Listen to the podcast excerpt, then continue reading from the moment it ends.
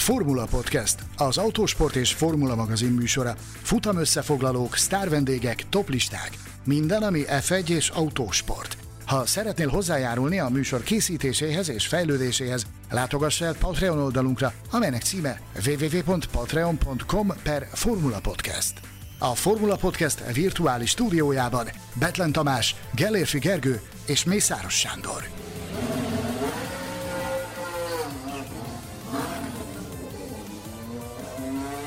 Hogyan teljesítették a Forma 1-es versenyzők az idei szezon kétharmadát? Mennyire tükrözik a pontálások a valós erőviszonyokat? Hogyan alakulhat még ki komoly harc a bajnoki küzdelemben? Üdvözlünk minden autósport szurkolót, a Formula Podcast harmadik évadának 47. adását hallhatjátok. Köszöntöm kollégáimat, Gelérfi Gergőt és Mészáros Sándort. Egyből meg is válaszolom a legutóbbi kérdésedet, sehogy nagy szeretettel köszöntöm a hallgatókat, sziasztok!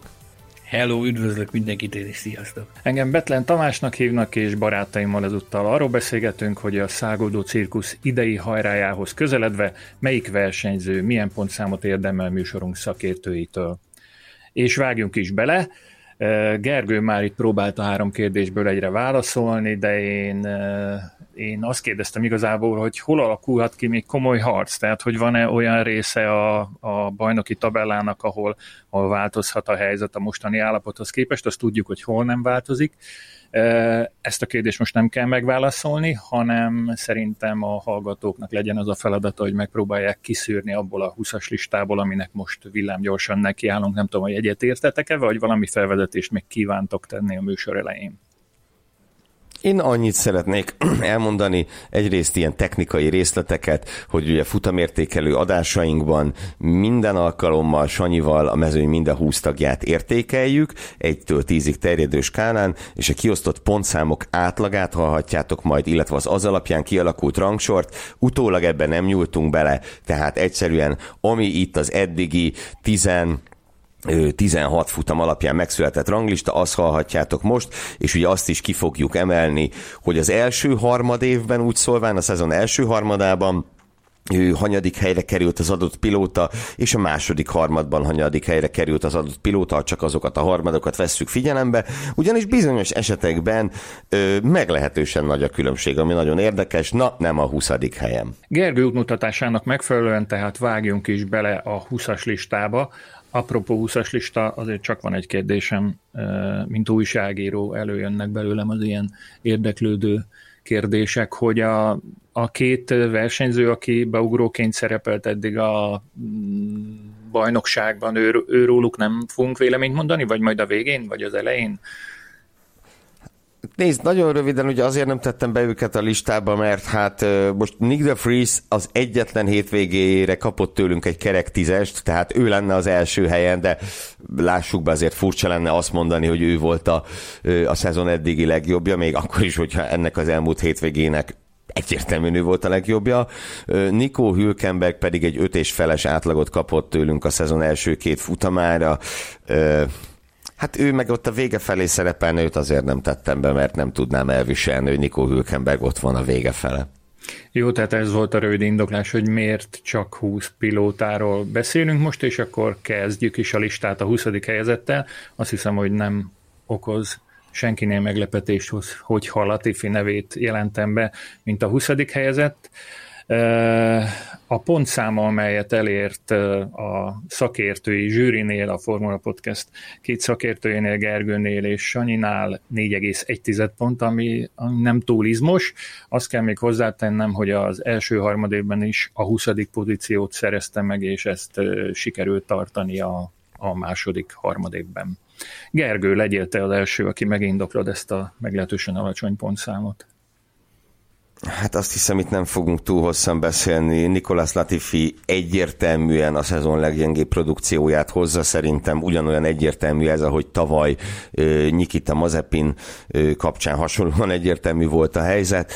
Számomra egyébként azért nagy csalódás, mert tavaly azért Latifi mutatott dolgokat, biztató dolgokat, tehát tavaly úgy meg tudta azt ugrani, mint az első és a második szezonot között meg kell ugranod ugye egy lépcsőt, magasabbra kell emelni a, a teljesítményedet. Ehhez képest, hát Alexander Albon nagyon-nagyon ö, csúnyán ö, beárazza őt, pedig ugye még itt ilyesmikről beszéltünk a szezon előtt, hogy majd ilyen vezérpilóta szerepbe léphet elő Latifi Williamsnél, hát nem elő, hanem minden bizonyal ki fele fog majd lépni ö, a, a szezon végén kifelé áll a szekere rudja, minden kétséget kizáróan. Leg, legalább egyébként ebben, hogy az utolsó helyzet a tabellánkor, ebben legalább konstans teljesítmény nyújt szegény pára. Az igazság az, hogy az autóváltás, ugye az új szabályok alapján épült autóhoz való alkalmazkodás neki aztán abszolút nem ment, ezt nem is titkolja, hogy egyszerűen nem találja az összhangot az autójával, ugyanakkor az ő idei szereplése tökéletesen rávilágít arra is, hogy ebben a sportban mennyire hihetetlenül fontos az önbizalom és a magabiztosság. Ez az, amiben ő a leginkább hiány szenved, amiben azért az általunk a helyszínen, a pedok sűrűjében hallottak alapján úgy tűnik, hogy ennek nagyon-nagyon komoly köze van ahhoz, ami tavaly a Budabiban történt. Ugye halálos fenyegetések garmadáját kapta, hosszú időn keresztül a lábát nem merte kitenni testőrök nélkül a, a, az otthonából, és hát azt halljuk, hogy ez, ez olyan szinten megviselte, hogy, hogy egész egyszerűen képtelen arra, hogy formába lendüljön, és az igazság az, hogy én magam azt látom már rajta hetek óta itt a triple header alatt, hogy az, az egész ez már csak egy ilyen nyögvenyelős küzdködés, amit csinál szegény. Nekem azt mutatja az ő viselkedése, meg az ő testbeszéde, hogy, hogy szinte azt várja már, hogy vége legyen ennek. Arra és még nincs. azt tenném hozzá, hogy a, a Williamsnél a legnagyobb az átlagos időmérős különbség Albon ö, átlagosan 6,5 tizeddel veri Latifit az időmérőkön. Ne felejtjük, ez az az Albon, akit egyszer már kiraktak az F1-ből, és szünet után tért vissza. Ez nagyon durva különbség. Egyébként, ha ennyire rosszul áll a, a, a szénája a, a pilótának, akkor nem fordulhat elő, hogy már jó előre gondolkodik egy csapat, és már most a szezon vége felé megpróbálják valakivel helyettesíteni? Sanyi? Nézd, ez egy új helyzet volt, nem őt kellett helyettesíteni, hanem Alexander Albon, de az ebből levont konzekvencia alapján vélhetően felmerül majd a csapatvezetésnek a fejében, hogy, hogy talán érdemes lenne egy cserét beszúrni a szezon utolsó versenyeire. Más kérdés az, hogy, hogy ugye olyan jelentős összeggel járó hozzá a Williams büdzséjéhez, hogy, hogy ez nagy valószínűség szerint nem kivitelezhető, hogy, hogy őt idő előtt leváltsák. Rendben, akkor nézzük meg, ki az a személy pilóta versenyző, akinek sikerült megelőznie szerintetek teljesítményével, idei teljesítményével, idei második harmadéves teljesítményével Latifit. Az ő neve Daniel Ricardo, és 5,4 pontot kapott az első harmadévben a 17. helyre, a második harmadévben, azaz most a 18. helyre soroltátok. Sanyi, rád vár a feladat, hogy először indokolj. Hú, nagyon nehéz érdemi magyarázatot adni arra, hogy, hogy mi történik Daniel Ricciardoval 2022-ben. Ugye tudtuk nagyon jól a tavalyi példából kiindulva, hogy azért hát nem minden papsajt számára a, a McLarennél, de azt akkor még elintéztük azzal, hogy oké, okay, szódával elmegy ez az első éve a, az új közegben, egy egy ottani kis herceggel, Lando norris kell, hogy összebérje a tudását, akinek ugye mélyen vannak a gyökerei a, a csapatnál, ugye nagyon sokat javított az összképen az, hogy Bonzában sikerült egy futamgyőzelmet aratnia, így én azt gondolom, hogy joggal vártuk azt, hogy 2022-ben jelentősen javulni fog a teljesítménye. Hát nem javult, olyan szinten nem, hogy az, az annál látványosabb szerintem nincs is mint amilyen különbség van Norris és, és Ricardo között. Tehát jó formán ott tartunk, hogy most már a középmezőnyhöz sem nagyon lehet sorolni Daniel Ricardo rendszerint a, a vertmezőnyben végez. Én azt gondolom, hogy arra sem lehet panasza, hogy nem kapott elég támogatást a csapattól. Az elmúlt futamok alapján itt a, a, a Belgium, Hollandia, Olaszország triple header alatt nagyon odafigyeltünk arra, meg próbáltunk utána járni annak, hogy még ugye már eldőlt, hogy szakításra kerül sorra a szezon végén Ricardo-nak távoznia kell, és honfitársra Oscar Piastri érkezik a helyére, hogy mivel indokolják a felek ezt, hogy, hogy ez ennyire nem akart összeállni ez a csomag, és igazság szerint az a, az a hihetetlen helyzet állt elő, hogy sem a McLarennek, sem a Ricardo-nak nincs erre épp kézláb meg érdemi magyarázat, hogy mi az oka annak, hogy miért nem akart ez a két fél közös, meg miért nem tudták, vagy miért nem sikerült megtalálniuk a közös hullámhoz 2022-ben. Úgyhogy ez egy, ez egy, ez egy olyan rejtély, amire hát én boldog lennék, hogyha tudnék rá magyarázattal szolgálni, de sajnos nem tudok. És szerintem ezzel nem én vagyok egyedül. Számomra egyértelműen a szezon legnagyobb csalódása Daniel Ricardo. Tehát az is döbbenetes, hogy ő mennyire el tud veszni, tényleg, ahogy mondtad, Sanyi, hogy nem a középmezőnyben, hanem úgy, úgy amögött, annak a, a legvégén.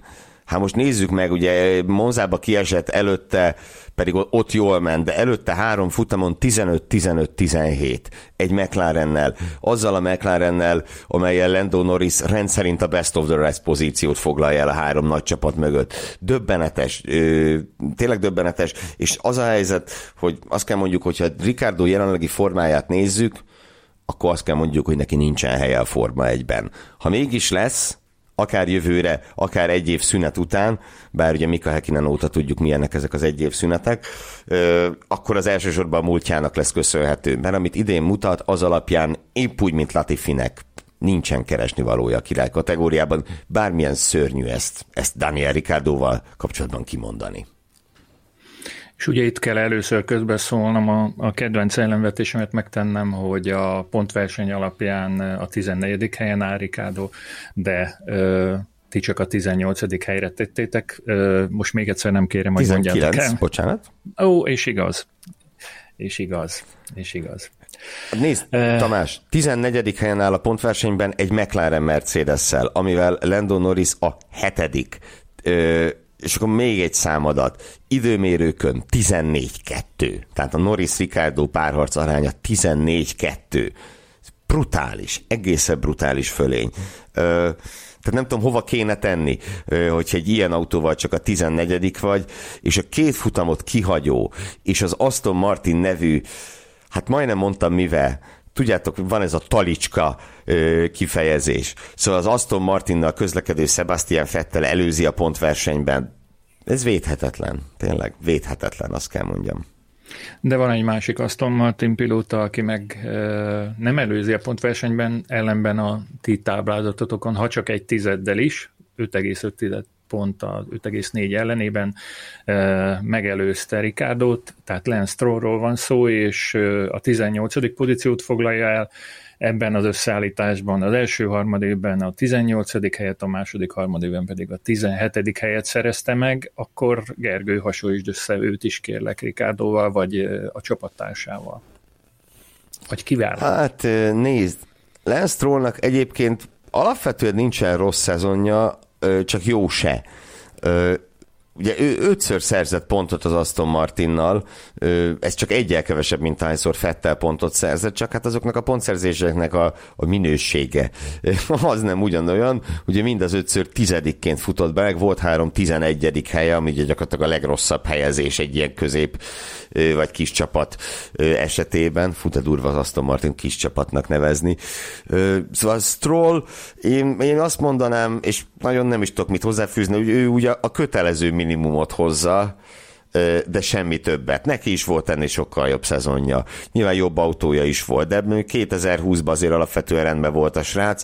Hát idén az idei produkció olyan, hogy ha nem az apjáé lenne a csapat, akkor, akkor vagy már kitették volna korábban, de az idei év végén azt hiszem neki is távoznia kéne, mert, mert összességében azért ez, ez tényleg csak a kötelező minimum és semmi több. Egyetlen pozitívumot még kiemelnék az, hogy nem törzúz legalább. Sanyi? ha a te fiad lenne Lance kitennéd -e a csapatból, és egyáltalán gondolkodnál-e azon, hogy van-e értelme így a folytatásnak?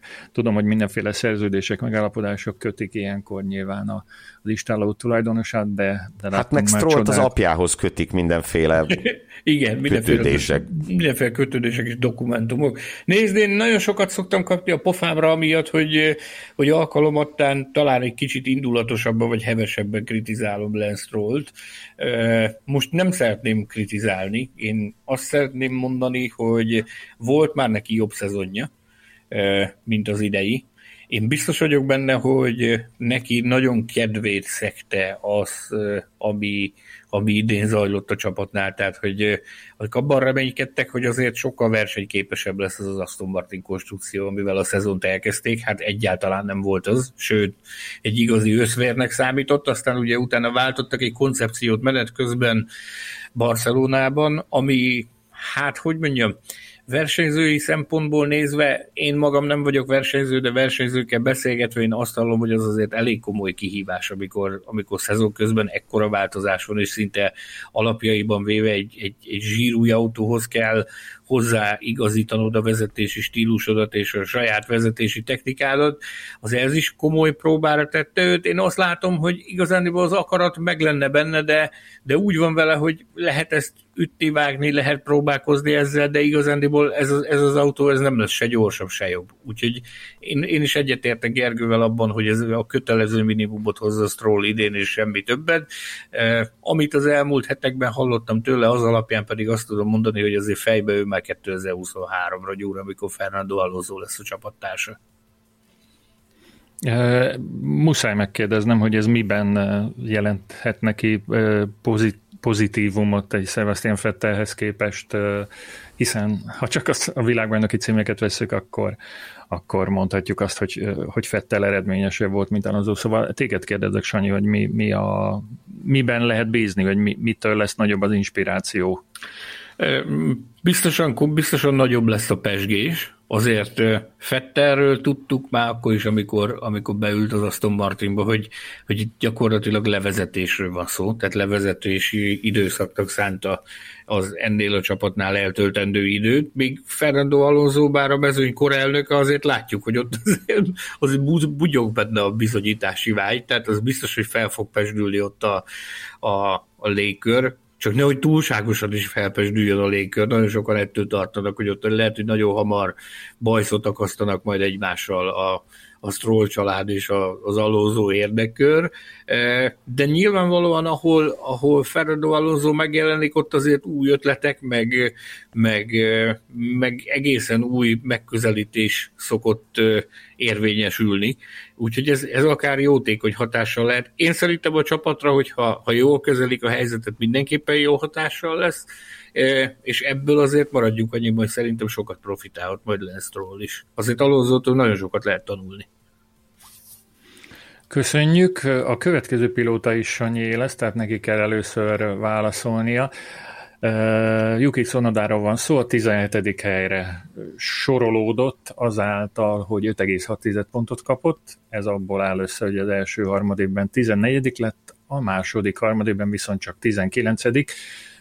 A kérdésem konkrétan az vele kapcsolatban, hogy ez a, ez a pozíció, ez a mezőny hátsó részének az elejének számít inkább, vagy a, a középmezőny végének, amit ő elfoglal? Hova tartozik inkább szerinted, Szunoda? Én a mezőny hátsó részének az elejéhez sorolnám, és azt is arra is rá kell, hogy mutassak, hogy szerintem az egyik legmegosztóbb személyiség jelen pillanatban a a Form 1-es mezőgyben. Ugye nagyon sokan azt mondják, hogy már réges-régen el kellett volna zavarni, meg el kellett volna küldeni. A csapat, mint látjuk, meg a Red Bull család, mint olyan azért makacsul ragaszkodik hozzá, aminek tudjuk, hogy valójában mi áll a hátterében, ugye valahogy a Hondát kötni kell ehhez, a, ehhez az érdekkörhöz, meg valahogy a Hondának a szerepvállalását el kell adni Japánban, amire Tsunoda a, a japán kollégáktól hallottak alapján tökéletesen alkalmas. Ha a szezonját megnézzük, ugye rámutattál arra, hogy a szezon első harmad évében volt nálunk a legmagasabban, ha jó gondolom, 14. helyen e, zárta az első harmad évet Cunoda, aztán a második harmad évben visszacsúszott itt a, a, a 19. helyre. Jó, mondom, erősítsetek meg engem ebben. Tökéletesen. Oké, okay. E, aztán, ha ránézünk a, a, az ő eredmény listájára, azért látjuk, hogy a szezon első harmad évében szerzett pontokat, meg, meg vállalható teljesítményt nyújtott, akkor még azt gondoltuk, hogy itt szignifikáns javulás tapasztalható a, az előző évnek a, az ingadozó teljesítményéhez képest, aztán utána, utána gyakorlatilag ennek se híre, se ennek a teljesítménynek. Utoljára, hogyha jól látom, pontot Barcelonában tudott szerezni, azóta azóta gyakorlatilag pont inség van. Vannak azért talán lényegesen kevesebbek az olyan érthetetlen hibák, mint, amik, mint amikből tavaly nagyon gyakran láthattunk, meg kaptunk ízelítőt. Most talán egy kicsivel kevesebb, de azért maradjunk annyiban, hogy ez a teljesítmény ez még mindig nagyon-nagyon-nagyon messze áll az ideálistól. Hogy látod ez, Ugye rajta kívül Nikolás Latifi az e- egyetlen, aki Barcelona óta nem szerzett pontot. Ez önmagában elég beszédes.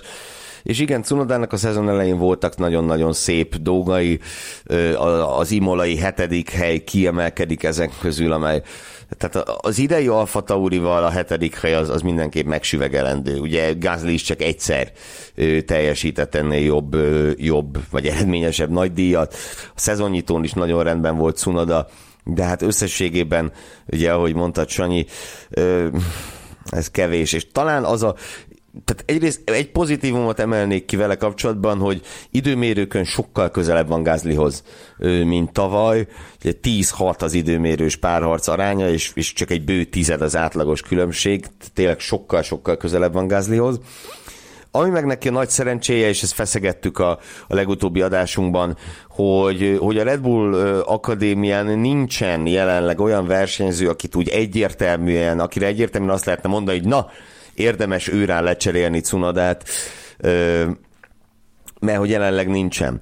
Tehát nyilván a Honda kapcsolat mellett ez a másik, amiért neki szinte biztosan lesz maradása, annak ellenére, hogy nem mm, hogy nincsen még bejelentve, mert ez megint, tehát hogy mondjam, a Red Bull Akadémiára, junior teamre nagyon kellemetlen, nagyon rossz fényt vetne, nagyon kellemetlen helyzetbe kerülne Helmut Márkó, hogyha egy saját nevelést ki kéne tenni, és kívülről kellene hozni valakit azért, hogy mm, azért, hogy jobb teljesítmény nyújtson Cunadánál, miközben ugye hegyekbe állnak a, a junior versenyzők, csak az eredmények azok jelenleg nem annyira jönnek. Én a magam részéről azt hiszem, hogy Cunodáról ennyit. Azt hiszem, jól meghatároztátok a, a problémát vele kapcsolatban. Én egy, ha már arról a mintázatról beszélt Sanyi, hogy a szezon első harmadában volt jó Cunoda, akkor jön egy olyan pilóta a 16. helyen, aki a szezon második harmadában volt eredményes, és lehet, hogy azt is mondhatnánk inkább, hogy a harmadik hatodában, mert hogy igazából két versenyre terjed ki ez a, ez a nagyszerű teljesítmény. A 16. pozícióban Mick Schumacher 5,8 ponttal, ez 2 tizeddel jobb, mint Cunoda eredménye, és kettővel rosszabb, mint az előtte álló pilótái. Az első harmadében 19. helyen végzett, a második harmadében viszont a tizedik pozícióra tettétek. Azt hiszem, hogy tudjuk, hogy miért, de mégis meg kell, hogy indokoljátok. Gergője a szó. Igen, ugye Mick Schumacher hívei, akik szép számmal vannak, ugye ha fölháborodnának, hogy ő összesen a 16. helyet foglalja csak el a listánkon, ugye ezért fontos hangsúlyozni, ez a lista teljes szezon alapján alakult ki, és ugye, hogy Tamás, te is mondtad, nagyon nagy a különbség az első és a második harmadév között, mert ugye a szezon elején Mick Schumacher alapvetően tehát egyrészt ugye nem tudott pontot szerezni azzal a házszal, amivel lehetett, ezért láthattuk Kevin Magnussen nagyon szép dolgokat produkált ezzel az autóval, hanem ugye elsősorban abban jeleskedett, hogy hogyan kell ketté törni ezt a versenyautót, amit hát kétszer is bemutatott nekünk, Jeddában és Monakóban is. Tehát tört zúzott, pusztított. Utána viszont valami, hát valami történt, nem, nem, nem tudok máshogy fogalmazni, mint hogy valami történt, és ugye hát különösen kiemelendő a, a, a Spielbergi hatodik helye, az, az egy szenzációs teljesítmény volt, de előtte ugye Silverstone-ban is, is, is nagyon nagyon jó versenyt futott, időmérőkön is, is, is voltak villanásai. Tehát Mick Schumacher szerintem mondhatjuk, hogy itt a, az idén nyáron megérkezett végre a Forma 1-be, csak ezt későn, ezt későn tette meg.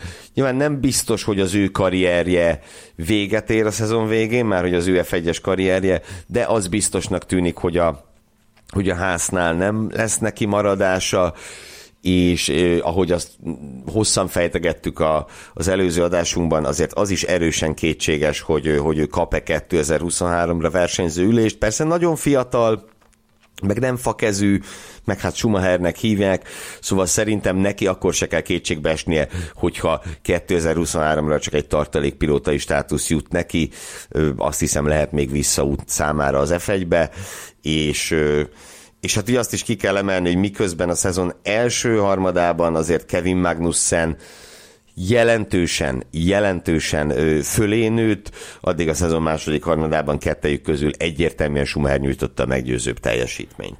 Mik Schumacher, hajjajajaj, nagyon ingoványos talaj, nagyon nem mindegy, hogy mit mondasz, meg hogy mondod, mert kapsz rám hideget, meleget érte folyamatosan, én legalábbis kapok folyamatosan, amiatt, hogyha ha talán egy picit csípősebben bíráljuk. Hát persze, hogy csípősebben bíráljuk, mert sokat várunk tőle, de sajnos ez a sok, ez ez valahogy nem nagyon akart megérkezni. Az a két pontszerzés, az tényleg remekbe szabott volt Silverstone-ban és Spielbergben, de, de az egyértelműen megfogalmazódott a csapat részéről. Ugye nem véletlen ez sem, tehát a csapat is kritizálja, meg bírálta a csapatvezetés a szezon egy bizonyos szakaszában. Utána kezdett el valamit mutatni ez a fiú. De talán nem véletlen az, hogy ugye az, az oké, okay, hogy mi bíráljuk, de a csapat is bírálja, tehát emögött azért kell lennie valaminek. Tehát nagy valószínűség szerint azért a háznál be tudják pontosan lőni azt, hogy mit adtak neki, meg mit tettek annak érdekében, hogy ki tudják hozni belőle a legjobbat, és azért maradjunk annyiban, hogy, hogy két pontszerzés a második szezonban az azért még annak fényében is kevés, hogy ő általában második szezonos pilóta szokott lenni. A junior kategóriákban is mindig úgy volt, hogy második neki futásra sikerült neki, neki villantania, vagy sikerült neki jó dolgokat mutatnia. E, az én meglátásom az, hogy ez, amit, amit láttunk eddig, ez, ez nagyon-nagyon kevés, ennél biztos, hogy sokkal többre lenne szükség. E, ugyanakkor abban teljesen egyetértek Gergővel, hogy bár úgy tűnik, hogy 23-ra talán kiszorul a mezőnyből, azért azért vélhetően nem kell neki aggódnia amiatt, hogy lesz-e valamikor ide visszaút, én biztos vagyok benne, hogy a Schumacher név az elég erős, meg, meg azért rejlik benne annyi potenciál, hogy a későbbiekben akár megtalálhatja az ide visszavezető utat, de ne, ne sírassuk még előtt, van még, van még néhány versenye arra hogy, arra, hogy bizonyítson. Én azt gondolom, hogy nem a háznál, de, de, de másnál, máshol talán, ugye a Williams-t lehet hallani a, a pedokban, hogy a Williams az az istáló, ahol adott esetben érdem is az, ha lehet arra, hogy versenyzői volához jusson, szóval van még néhány verseny arra, hogy bizonyítson, kíváncsian várjuk, hogy mit tud kihozni magából a szezon hátra levő részében. Mik Schumerrel kapcsolatban fontos elmondani, hogy őt övezte a legnagyobb érdeklődés azon a találkozón, ahova szintén Erdélybe volt szerencsém ellátogatni egy, egy fesztiválra, immár a másodszor a podcast nevében is már megint egyedül kellett mennem, de, de legközelebb már esküszöm, hogy ha bőröntbe is, de magammal viszlek benneteket. Szóval a lényeg az, hogy a hallgatói kérdések rovatnál a a beszélgetés végén meglepő módon Mick Schumer érdekelte a, le, a legjobban az embereket, vagy nem meglepő módon, esetleg még a Ferrari szereplése volt ö, központi téma ezen a, ezen a tereferén, de, de miért van az, hogy, hogy még mindig reménykednek az emberek, és még mindig akarják, ö, hogy, hogy találjunk valami fogózkodót, kapaszkodót, amikor amikor valamennyire azért látszik a, a dolgok folyása, illetve még azt is elárulom, hogy Sanyi ö, ott a mm, találkozó előtt ö, egy, egy rövid ö, telefonbeszélgetésben elmondta, hogy, hogy milyen milyen menekülési útvonalak vázolódhatnak fel, hogyha mégsem lesz Form 1 és nem tudom, szabad-e erről beszélni, Sanyi? Hát én ezt leredukáltam már, leredukálódott azóta a Williamsre, aztán majd mondom, mint mondtam, majd meglátjuk, hogy mi lesz, hogy mi fog. De ha nincs Form 1? Ha nincs Forma 1, hát DTM-ről beszélnek, tehát hogy DTM-ben kaphat lehetőséget például. Ezt én azt gondolom, hogy hogy ez, ez, ez egy teljesen természetes megoldás lenne, mint láthattuk, amikor Alex Albonnak nem tudott versenyzési lehetőséget biztosítani a Red Bull, őt is a DTM-be delegálták, hogy gyakorlatilag formában tartsa magát. Tehát itt egyértelműen a német sajtó részéről, meg a, meg a, a Mick Schumacher környékén mozgolódó emberek részéről én azt hallottam, hogy amennyiben nem lesz versenyzősi lehetőség, csak mondjuk harmadik pilótai státusz, akkor nagyon nagy valószínűség szerint a DT be fogja folytatni a pályafutását. Az pedig, hogy miért érdekli ő az ennyire az embereket, én azt gondolom, hogy a magyarázat az ott van a nevében. Tehát az édesapja olyan múltal, olyan, nem akarom ezt a szót használni, hogy hagyatékkal rendelkezik, de olyan, olyan, ö, olyan nagy formátumú édesapja van neki, meg olyan sokat adott az ő édesapja a, a rajongó táborának, hogy az a rajongó tábor az ő személyében szeretné megtalálni a következő nagy kedvencét. Én azt gondolom, hogy teljesen természetes az, hogy, hogy kiemelt érdeklődésre vezi Miknek a, az előmenetelét. Ugyanakkor fontosnak tartom megjegyezni azt is, hogy a világon mindenütt nagyon népszerű, ez a fiatalember, de itt nálunk Magyarországon és itt közép-kelet-európában ez hatványozottan igaz. Szeretném felhívni a figyelmet arra, hogy amikor elkezdett autókkal versenyezni Mick Schumacher, az első rajongói klubja, ami tudomásunk szerint a mai napig a legnépesebb rajongói klub, az itt szerveződött Magyarországon. És ezek a rajongók a, a világ minden tájára elkísérik őt, meg, meg igyekeznek buzdítani őt, úgyhogy én ezen egyáltalán nem vagyok meglepődő, hogy ezen a bizonyos közösség találkozón is kiemelt érdeklődésre vesztem miket. Akkor ebbe a rajongói klubtagság nagyságba belekapaszkodva meg is kérdezném rögtön, hogy vajon a kínai Joe-nak mekkora lehet a rajongótábora, hiszen Kínában elég számos laknak, persze kérdéses, hogy a, a Forma egy közvetítéseit ezek közül hányan követik. Mindenesetre ő az, aki elfoglalja a tabellátok, a tabellánk 15. pozícióját, kettő tizeddel több pontot szerzett, azaz 6 egész pontja van mint Mick Schumacher tette. Az első harmadévben a 16. helyig jutott, a második harmadévben pedig csak 14. lett, ez nem olyan nagy különbség, és a tabella a bajnoki pontáláshoz képest is aránylag jó az a 15. pozíció. Sanyi, rád fog várni a feladat, hogy a kínai versenyző generációjeles képviselőjét felhelyezd a, a, a rangsorunkra, illetve megindokolt, hogy miért pont itt foglal helyet. Joe, hú, gyerekek, a, hát ugye újonc versenyzőről beszélünk, ö, meglehetősen nagy szkepticizmus övezte az ő kiválasztását, annak fényében például, hogy felidézzük, hogy kiket hoztak szóba. Ugye maradhatott volna Antonio Giovinazzi, tavaly tavalyról az idei évre fölmerült már akkor is Nick de Vries neve, hogy kik érkezhetnek. Ehhez képest Fred Vasseur kiválasztotta uh, Guan Yu Zhou-t. Uh, nézd, én amondó vagyok, hogy szerintem messze felülmúlta azokat a várakozásokat, amik megfogalmazódtak az ő idei szereplésével kapcsolatban. Szerintem, szerintem egészen jól állja a sarat. A világot nyilván nem váltotta meg, meg a földet nem fordította ki a sarkából, vagy nem tudom, hogy mondjuk ezt. A lényeg az, hogy szerintem az első szezonjában sikerült neki igazolnia azt, hogy helye van ebben a mezőnyben. Feltetted itt azt a kérdést, hogy vajon őt mennyire figyelik Kínában. Éppen a múlt hétvégén Monzában nyílt alkalmon beszélgetni vele erről, és úgy vallott szét, hogy őt, őt magát is meglepi az, hogy, hogy milyen szintű népszerűségnek örvend a, a, ez a sport Kínában. Ugye a kínai nagydíj az hosszú éveken keresztül részét képezte a világbajnoki sorozatnak, az elmúlt években a Covid miatt ez nem vált megvalósíthatóvá, hogy, hogy ismét ez a rándokoljon oda a világbajnoki sorozat, de a tervek szerint jövőre újra része lesz a, a menetrendnek, és azt mondja Guanyuzsó, hogy, hogy szabályos őrület kezd kibontakozni Kínában, ami, amiben az én meglátásom szerint részben az ő szereplése is, az ő szereplésének is fontos szerepe van abban, hogy, hogy Kína kezd megfertőződni a Forma 1 vírusával.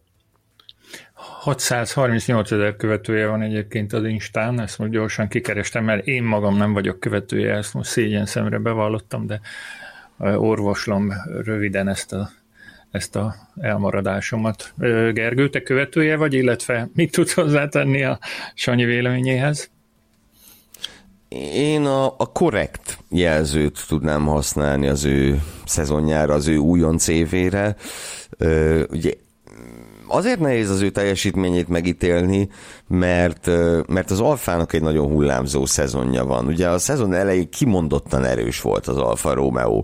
Bottas csodálatos dolgokat művelt ezzel az autóval, és hát Joe pedig ugye pontot szerzett a bemutatkozásán, ami, ami, ami nagyszerű teljesítmény, utána 11-11, tehát két majdnem pontszerzés, viszont aztán jött egy ilyen elszürkülős szakasz, és ugye ő úgy szóval Kanadában tért vissza a, a, a gyengébb hétvégéket követően, viszont ugye ezt követően az alfa részéről is láthattunk, láthattunk némi visszaesést, mindenképp nagyon érdekes egyébként azt kell mondjam, hogy, hogy Azerbajdzsántól kezdve hát gyakorlatilag több pontszerzése van neki, mint, mint Bottasnak, de erről majd Bottas kapcsán beszéljünk külön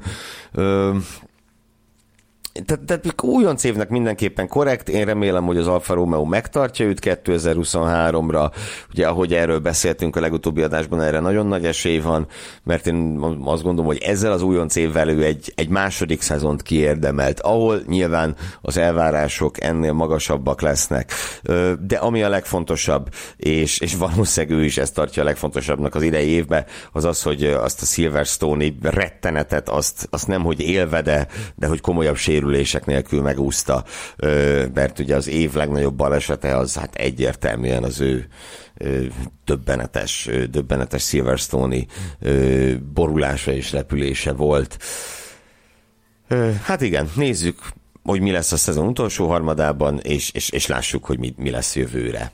Plusz várjuk, marad, ugye, de várjuk, ugye azt a, várjuk ugye azt a várva várt bejelentést, hogy, hogy maradhat 2023-ra Joe, ami ugye nagyon a legutóbbi adásban beszéltünk erről, hogy mi látjuk jönni, jelét is kaptuk annak, hogy érkezni fog ez a bizonyos bejelentés, csak hogy eddig még nem érkezett meg, úgyhogy kíváncsian várjuk, hogy mikor erősíti meg az Alfa Romeo azt, hogy Joe maradhat 2023-ra. Újabb kettő tized pontot ugrunk az értékelésben. A nagyszerű Kevin Magnussenhez érkeztünk a ranglistánkon. Ő a 14. pozíciót foglalja el, és ezt azzal érdemelte ki, hogy az első harmadévben a 11 a második harmadévben pedig az ennél jóval szerényebb 16. pozíciót kapta tőletek az értékelésben.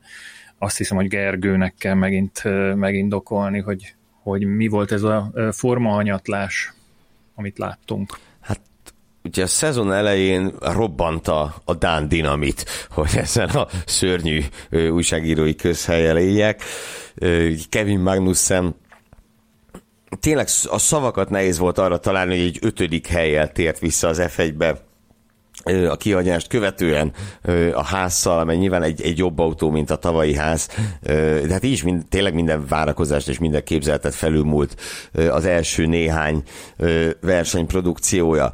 Aztán, mm, aztán hát Magnussen, hogy mondjam, elkezdett szürkülni szépen lassan, és ugye Imola óta kétszer szerzett csak pontot, ugyanazon a két versenyen, amelyen még Schumacher, és mindkét versenyen kevesebbet, mint Mick Schumacher, és összességében is hát egyre hogy mondjam, rendszeresebbé válik az, hogy a, hogy a versenyeken ő, ő kikap Schumachertől, szóval nyoma nincs már annak a szezon elejé fölénynek vasárnaponként. Szombatonként azért még van az időmérős párharc, itt 12-4, tehát 12-4-re vezet az időmérőkön Kevin Magnussen, azaz azért azt mondhatjuk, hogy a, az egykörös tempó előny az még mindig nála van de hát ugye valóban azt kell mondjuk, a szezon középső szakaszában kettejük közül Schumacher volt a meggyőzőbb, amit a szenzációs szezon kezdet után nem várhattunk volna.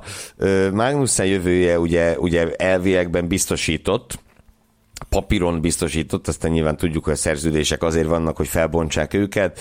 Nem hiszem, hogy föl lesz bontva ez a szerződés.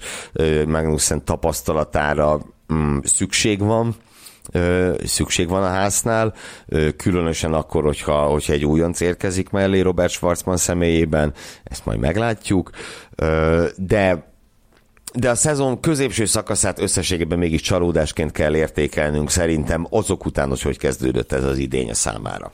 Ez egy tökéletes összegzése volt Kevin Magnussen idei szezonjának, úgyhogy én nem kívánok semmit hozzátenni. Ó, csak meg ne haragudja rád Kevin Magnussen, hogyha eljut a hír a, a pedokba, hogy nem voltál hajlandó értékelni az ő Nézd, teljesítményét. Nem, nem, nem tudok mit hozzátenni. Fantasztikus teljesítményet tért vissza. Ha, ha semmi más nem csinál a szezon hátra levő részében, csak azt tette ki az asztalra, én azt gondolom, hogy az is megsüvegelendő. Nyilvánvalóan ez elégnek nem elég.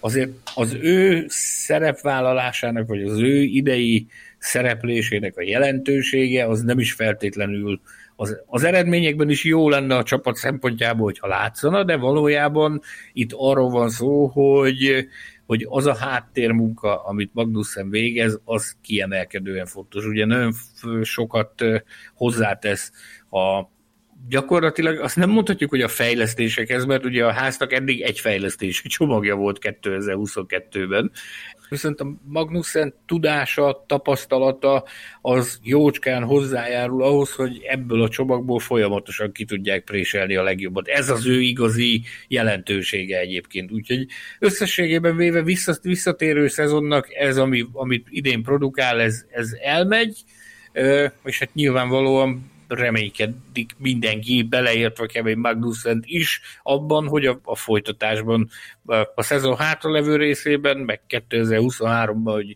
jobbak lesznek az eredmények is. Ezt tudom mondani róla, semmi egyebet. Köszönjük, akkor nem árulunk be így utólag meg tudjuk ígérni, és ehelyett azt tesszük, hogy a lista 13. helyezettjének nevét ismertetem, akit úgy hívnak, hogy Pierre Gasly. 6,3 pontot kapott összességébe tőletek, az első harmadévben 15. Eh, helyre sorolódott, a második harmadévben pedig a 12. pozíciót kapta meg. Mit kell tudnunk eh, a két harmadévéről eh, Pierre Gaslynak, Sanyi? Az, hogy ez a Pierre Gasly, akit idén láthatunk, ez nem az a Pierre Gasly, viszont az Alfa Tauri sem az az Alfa Tauri, amihez az elmúlt években hozzászokhattunk. Nagyon sokat beszélünk róla itt a műsorban. Én azt gondolom, hogy elég sokszor ízekre szedtük már azt, hogy, hogy mi is az ő valódi problémája. Hogyha most egy, egy sommát kellene vonjak, akkor azt mondanám, hogy ez az autó ez, ez messze van attól, amivel, amivel kiemelkedő eredményeket lehetne elérni. Tehát ez nem az a, nem az a technika, amivel nagyokat lehet dobni, úgy, mint a, az előző szabályrendszernek az utolsó éveiben, amikor sikerült nagyokat villantani a gázlinak. Emiatt Gázlinak is sokkal nehezebb dolga van 2022-ben. Ez az oka annak is, hogy részben el, elmaradoznak a, a jó eredmények. Ugyanakkor látva a pilóta piacot, én nem tudok nem összefüggést felfedezni a között, hogy milyen törekvései voltak Gázlinak 2022-ben. Ugye szeretett volna, meg szeretne ebben a pillanatban is kitörni a Red Bull családnak a buborékjából, és ez, ez gyakorlatilag szerintem elkerülhetetlen, hogy ez valamilyen szinten megossza az ő figyelmét. Úgyhogy én, én ezért látom ebben a pozícióban Pierre Gaslyt, aki képességei, tudása, tapasztalatai alapján én azt gondolom, hogy ezen a rangsorban jóval előkelőbb helyet kellene, hogy elfoglaljon, de az alapján, amit idén láttunk eddig tőle, szerintem ez az a hely, amit jelen pillanatban érdemel. Hát igen, ugye az elmúlt két szezonban a, a világ és a Formula Podcast Pierre Gasly lábai előtt hevert a Red Bull-tól való kiakolbólítása után szenzációs teljesítményeket nyújtott. Hát ennek idén gyakorlatilag azt kell mondjuk, hogy Azerbajdzsánt leszámítva nem, nem sok nyomát láttuk nagyon-nagyon-nagyon nem, tehát vannak persze villanásai, mondjuk, mondjuk Monza, Monza az egészen, egészen jó volt, de összességében ez tényleg, ahogy mondta Csonyi, nem az a szint, amit, amit, amit megszoktunk tőle, és szerintem nagyon jót tenne neki hogyha aki tudna szakadni a Red Bull családból, és, és kapna egy új kihívást, alig, hanem Esteban Okon legyőzése egy óriási motivációt jelentene neki, ugye kettejük személyes története miatt is. Tehát én szerintem Gazli karrierje új lendületet kapna, hogyha ő, ha ő átigazolna az Alpinhoz, és ugye erre még mindig megvan az esély. Jelenleg hétfő délután beszélgettünk, jelenleg ez még csak egy esély, aztán majd meglátjuk, hogy ez ez, ez, realizálódik-e, és ha igen, akkor mikor. De ő, ő szerintem tényleg neki szüksége lenne erre a váltásra. Az ugye nagyon jót tenne, nagy valószínűség szerint revitalizálná az egész lényét Pierre Gaslynak, és ez az új kihívás az jót tenne neki. Ennek volt a, az egyik jele, hogy szeretne egy ilyen új kihívást, az, hogy már tavasszal megpróbált kikapirgálni ebből a bizonyos Red Bull buborékból, és átigazolni a McLarenhez. Ami ugye nem sikerült, és ebből, miután ez bekövetkezett, akkor kezdett el a McLaren teperni Oscar Piastri után. A ranglista következő két pozíciában egyaránt 6,4 ponttal foglal el helyett Sebastian Fettel és Alex Albon, de kezdjük előbb Fettellel. Nem tudom, itt beszéltünk-e holt versenyről, ezt majd mindjárt megmondja nekünk Gergő. A, annyit kell még Fettel értékeléséről tudni, 6,4 pont mellett, hogy az első harmadében a tizedik helyig emelkedett, aztán a második harmadében csak a 13. pozícióra soroltátok. Mi a helyzet a holt versenyen, mi a helyzet a 13. pozícióval? Nem beszélhetünk versenyről, csak ugye kerekítettem, hogy ne az legyen, hogy 6,386 pont, tehát ugye kerekítettem a számokat, na de ez itt a kevésbé érdekes talán. Fettel mm, tulajdonképpen én azt gondolom, hogy ott folytatta, ahol, ahol tavaly abba hagyta. Ezzel az Aston Martinnal csodát tenni nem lehet. Tavaly ugye még megtette egy-kétszer, de aztán az autóval lehetett, ezzel meg tényleg nem nagyon lehet. Vannak neki szép szép pillanatai, vannak, hogy mondjam, felvillanásai, amikor, amikor még a régi fettelt láthatjuk, de összességében én azt gondolom, hogy a szezon elejétől kezdve érződik rajta, hogy hogy ő már kifele tart ebből a sztoriból, hogy ez, a, ez az ő utolsó szezonja.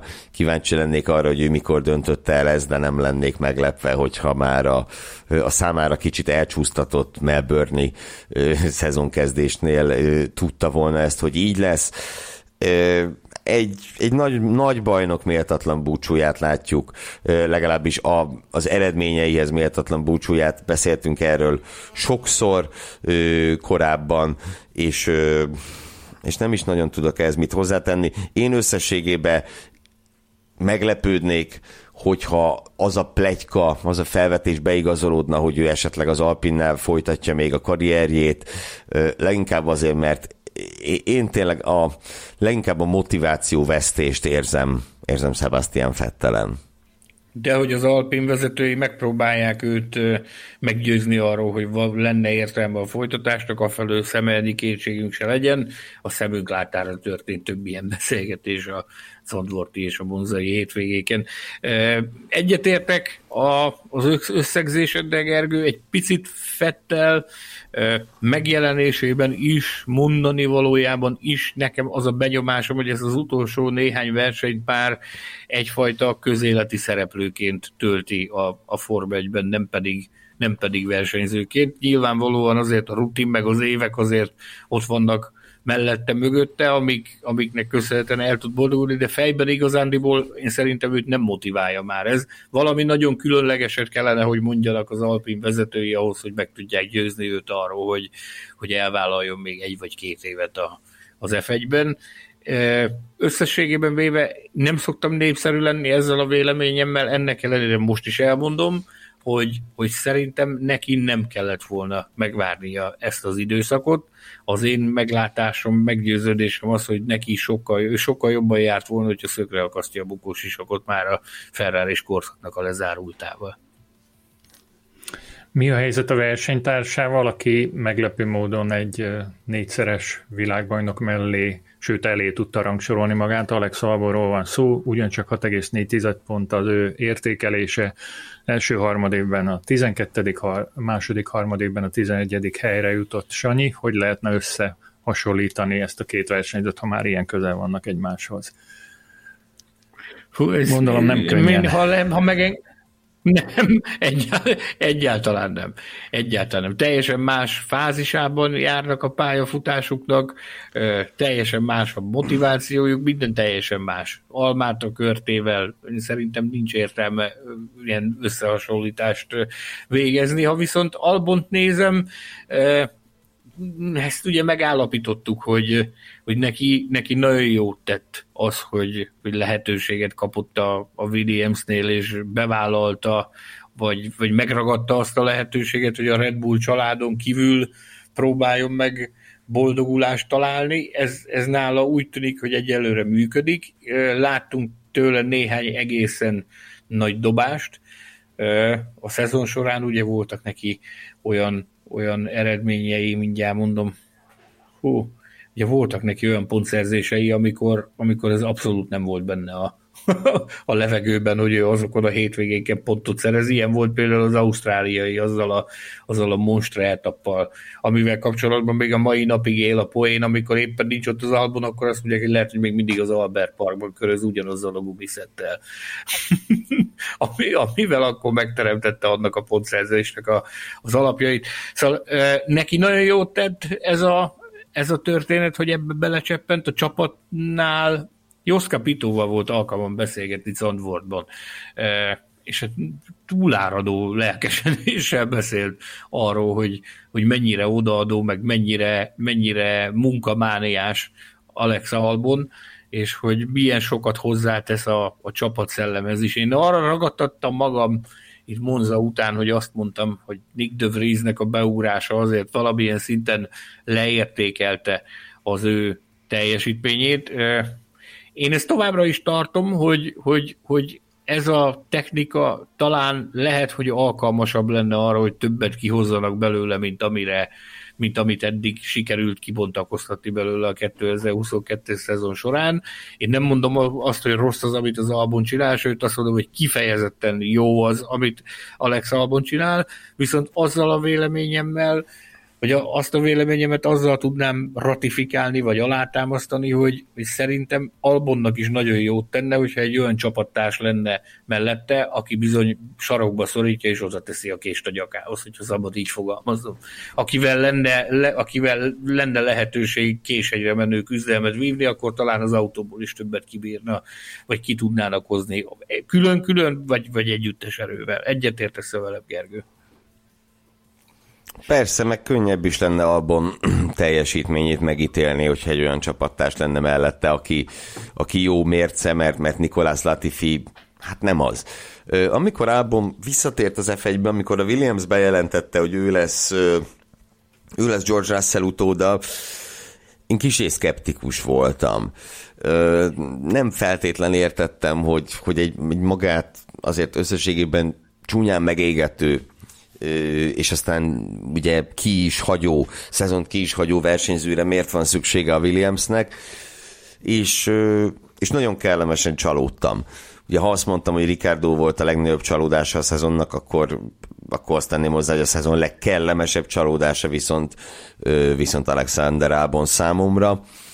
És azt nem is mondhatjuk, hogy George Russell-t egy George Russell szintű pilótával sikerült pótolni, tehát nem volt ez egy minőségi csere, de hát a Williamsnek nyilván nem is volt erre lehetősége.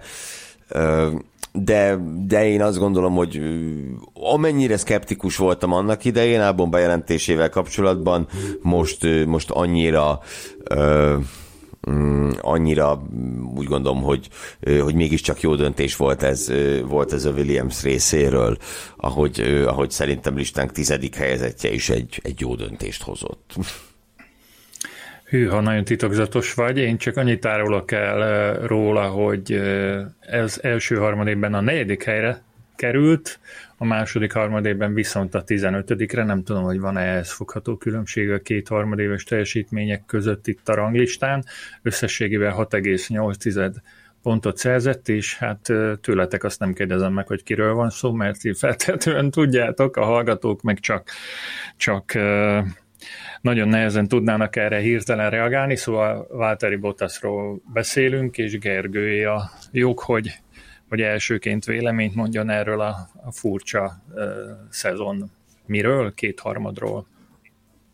Igen, hát Valtteri Bottas a, a, a szezon elején a, az egyik szenzáció volt. Tehát én azt gondolom, hogy Kevin Magnussen és Valtteri Bottas volt a, a két, két nagy meglepetés ennek a szezonnak az első az első harmadban, mondjuk így, Bottas tényleg gyakorlatilag sorra, sorra a legjobb nyolc között zárt az Alfa Romeo-val, amely, mm, amely persze jobbnak tűnt a tavalyi Alfa Romeo-nál, főleg a tavaly előttinél, de hát mégiscsak meglepő volt, hogy a hatodik, ötödik helyeket dobálja, ugye nagyon jó kis poénkodások mentek arról, hogy, hogy ő veri Lewis Hamilton néha, meg hogy egy, egy rajsorba keveredtek Lewis Hamiltonnal, és aztán amilyen kellemes színfoltja volt volt Bottas a szezon első szakaszának, annyira, annyira elszürkült a, a, a, a szezon középső szakaszára, miközben miközben a csapattársának Joe-nak nem romlott érdemben a produkciója.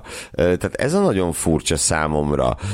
Arról nem is beszélve, hogy hát tényleg Monaco óta Joe többször szerzett pontot, mint Bottas, ezt Joe kapcsán is kiemeltem.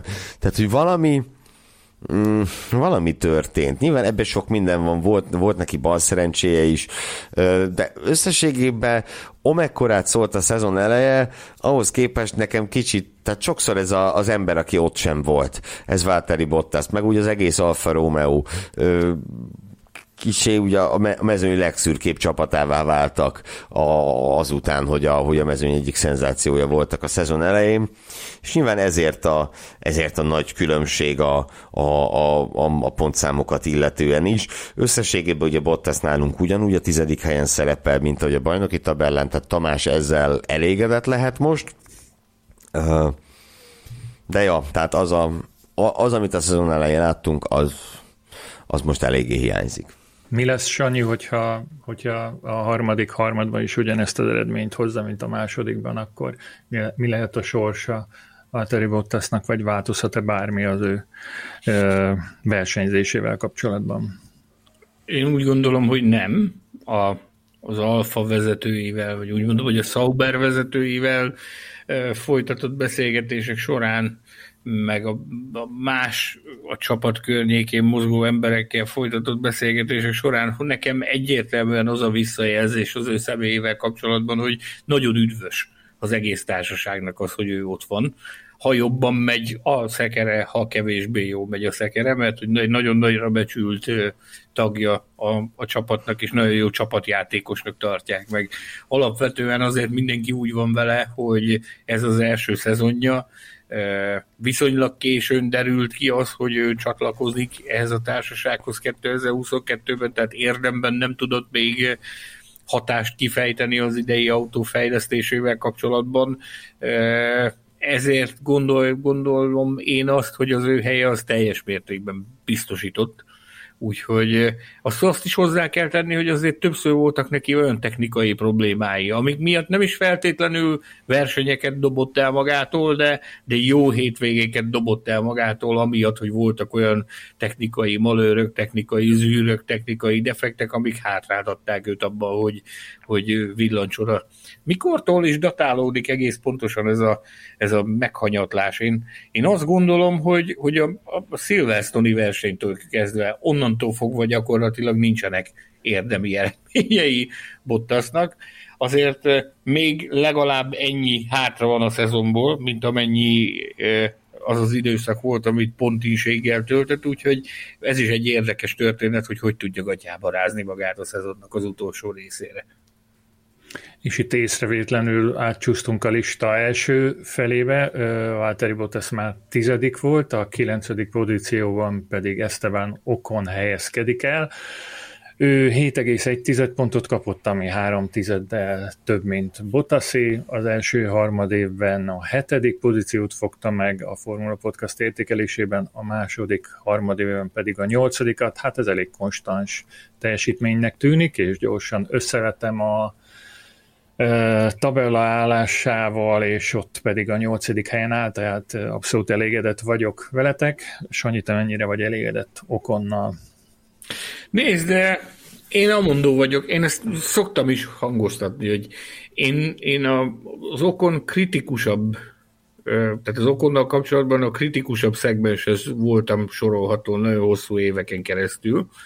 Én mindig azt éreztem, hogy egy picit nagyobb a füst, mint a láng, de pont ez az időszak, amikor, amikor azzal kell szembesüljünk, hogy bizony ez a fiú azért, azért képes arra, hogy nagy dolgokat vigyen véghez. Ugye a tavalyi Magyar Dion alakított futamgyőzelem egy káprázatos dolog volt, amit azóta nem sikerült megismételnie, viszont az a, az a kiegyensúlyozott és egyenletes teljesítmény, amit kitesz az asztalra hétvégéről hétvégére, én azt gondolom, hogy ez egy nagyon komoly üzenet a, a világ felé pedig azzal kapcsolatban, hogy, hogy az Alpin vezetői, bár az elmúlt időszakban hibát hibára halmoztak pilóta fronton az ő személyével kapcsolatban, valószínűleg jól óra tettek, mert egy olyan versenyzőről van szó, aki, aki, hogyha úgy alakul, akkor képes a hátán vinni a társaságot. Maradjunk annyiban, hogy egy Fernando Alonso mellett érvényesülni, meg bizonyítani nem feltétlenül a, a legkönnyebb történet, még akkor sem, hogyha egy 40 pluszos kollégáról beszélünk, tehát sokan azt gondolnák, hogy ja persze ez egyszerű lesz egy, egy jóval idősebb embert elintézni, de hát ez Alonso, bárkire igaz lehet leszámítva Fernando Alonso-t, és az a tavalyi szezon, amit ők lehúztak egymás mellett, az idei év az nekem az egyöntető bizonyítéka annak, hogy az okon borzalmasan sokat tanult abból a szezonból. Nagyon sokszor van, volt olyan, hogy szerencsésebb volt, vagy jobban alakultak neki a dolgai, mint, mint Alonzónak. Ugye Alonso különösen az év elején volt hihetetlenül balszerencsés, de, de maradjunk annyiban, hogy, hogy nagyon fontos, hogy mit tud kihozni egy versenyző abból, ami, ami a rendelkezésére áll. És most nem csak arról beszélek, hogy kimész az autóval a pályára, és akkor abból az autóból kisajtolod azt, ami, ami benne van, hanem, hanem hogy mit tudsz kihozni a saját emberi kapcsolataidból, hogyan tudod a saját oldaladra billant, billenteni a mérleget, amikor a helyzet úgy hozza, és én azt látom, hogy Okon ebben, ebben nagyon-nagyon jeleskedett a szezonnak az eddigi részében. Tehát nagyon sokszor sikerült neki elérni azt, hogy kritikus döntések esetében a, az ő javára billenjen a mérleg, meg jó használja azt a kapcsolati tőkét, ami neki rendelkezésre áll az Alpinnál, úgyhogy én összességében véve azt mondom, hogy az Alpinnak, hogyha van valami, ami fix pont jelen pillanatban a csapatban, akkor az okot. Egyet értesz velem, Gergő. Persze, persze, teljes mértékben. De ugye Okon, tehát hogy mondjam, Okon szezonjára szerintem nagyon jó fényt vet az, hogy nem bántva őt, de az, hogy a szezon elején ugye, ami Fernando Alonsoval történt, azt azt hiszem, hogy a, a bal szerencse áradása valahogy így, így tudnánk megfogalmazni. Tényleg iszonyúan pekhes volt Alonso, és aztán amikor ez a pek véget ért, azért azt látjuk, hogy Monakótól kezdve Monaco régen volt. Okon összesen kétszer tudta Alonzót legyőzni. Tehát miután miután rendeződtek Alonso sorai, azért Alonso stabilan jobb eredményeket ért el Okonnál. Az időmérőkön is ő az eredményesebb, ha bár a különbség nem, nem kellemetlen, nem olyan nagy. Tehát, hogy, hogy mondjam, Okonnál szerintem ez még mindig, a, még mindig a fejlődési fázis, de hát szerencsére a több éves szerződése lehetőséget biztosít arra, hogy, hogy ezt, a, ezt a fejlődési görbét úgy szépen végigjárja, és hát, hát közben meg, meg azért összességében még mindig a, a fiatal vagy fiatalabb versenyzők közé sorolható, mm, ugye most fogja a 20, vagy most töltötte pont a napokban a 26-ot, Ja, ja, várunk és figyelünk, ahogy mondani szoktad. Én, én pont fordítva vagyok, mint te voltál. Tehát én, én Okon első éve, éveiben voltam, ültem föl az Okon vonatra, a, a hype vonatra, a, a, bemu, a, a bemutatkozása a Manornál, utána, utána az első produkciói az akkor még Force India színeiben, azok nekem nagyon meggyőzők voltak, és mostanában kicsit kevésbé. Nem vitatva azt, hogy jó versenyző is hely van az f de, de szerintem van még hova fejlődni. Nézd, én nem azt mondtam, hogy világbajnok matéria már most, én azt mondtam, hogy ahhoz képest tökéletesebb, vagy jól megállja a helyét, mint ahogy, mint ami a, én mindig is egy picit, picit túlsztároltak, vagy túl, túl hype éreztem a, ezt, ezt a fiút Viszont az, hogy most tényleg van egy feladat előtte, ez pedig az, hogy valahogy gatyába rázni az Alpint, vagy legalábbis egyben tartani ezt a társaságot. Nézd, fantasztikus eredményeket produkál Fernando Alonso, tégy és való, de láttuk, hogy, hogy, hogy ugye ő kitette az irányjelzőt, és elmegy egy másik irányba. ő már nem fog a csapat építésén munkálkodni, meg nem fog azon munkálkodni, hogy ez a társaság ez egyben maradjon, és ez a kapocs, ami, ami egyben tarthatja ezt a, ezt a sztorit, ami jelen pillanatban az Alpin, az, az okonnak kellene, hogy legyen. És én azt gondolom, hogy ez egy hatalmas teher az ő vállain, amin, az, amivel azért próbál megbirkózni. És egyelőre én azt gondolom, hogy, hogy jó csinálja azt, amit csinál, úgyhogy én érdeklődve várom, hogy hova alakul az ő helyzete, meg az ő, az ő pályafutása. Akár rövid távon, akár hosszabb távon. A Formula Podcast pilóta értékelő kétharmadéves ranglistáján, de gyönyörű címe van ennek a rovatnak. A nyolcadik pozíciót Sergio Perez foglalja el, aki elvileg még harcban áll a bajnoki második helyért is, vagy, vagy harcban állhat, de ugyanúgy lehet persze negyedik, vagy akár még ötödik is. Három tized ponttal kapott többet az értékelésben, mint Esteban Okon. A ti véleményetek szerint ez a pozíció pedig az első harmadévben begyűjtött harmadik, és a második harmadévben kiosztott kilencedik helyének köszönhető. Gergői a lehetőség, hogy megindokolja miért csak a nyolcadik helyen van, mert hogy ezt itt most azonnal szóvá teszem. Ö, tedd nyugodtan szóvá, egyébként meg kell jegyeznem, hogy amilyen szoros a, a bajnoki ezüstért vívott harc, teszem hozzá matematikailag, Perez még a bajnoki címért is harcban áll, de azért ezt, ezt, ezt nem venném annyira komolyan. Na, szóval, vagy nem mondtam annyira komolyan. Szóval amilyen szoros a, a bajnok ezüstért vívott harc, annyira szoros itt a ranglistánkon gyakorlatilag a, a harmadik és a nyolcadik helyezettet négy tized választja el egymástól, tehát itt nüanszokkal szorult Perez hátra. Hogy miért szorult hátra? Az elsősorban annak köszönhető, hogy a baromi jó formában kezdte a szezont. Bakrényben nagyon pekes volt a kiesésével, de utána Szaudarábiában polt szerzett, és egy győzelemért mehetett volna, hogyha, hogyha nincs az a ö, mm, nincs az a rosszkor jött safety car. Utána ugye a következő hat futamon négy második hely, meg egy győzelem.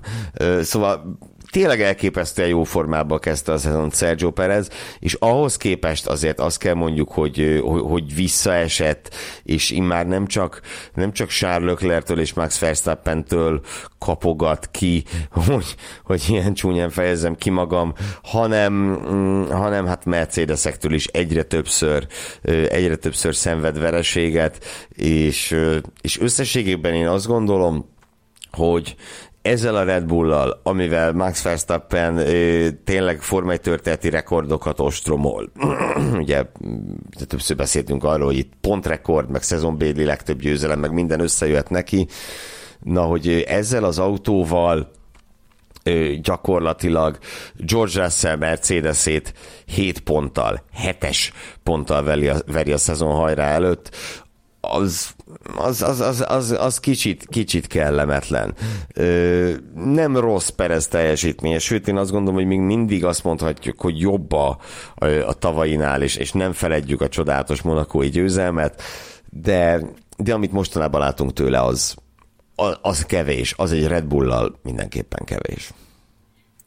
Én azt tudom mondani Perez produkciójával kapcsolatban, hogy nagyon kétarcú ez a szezon.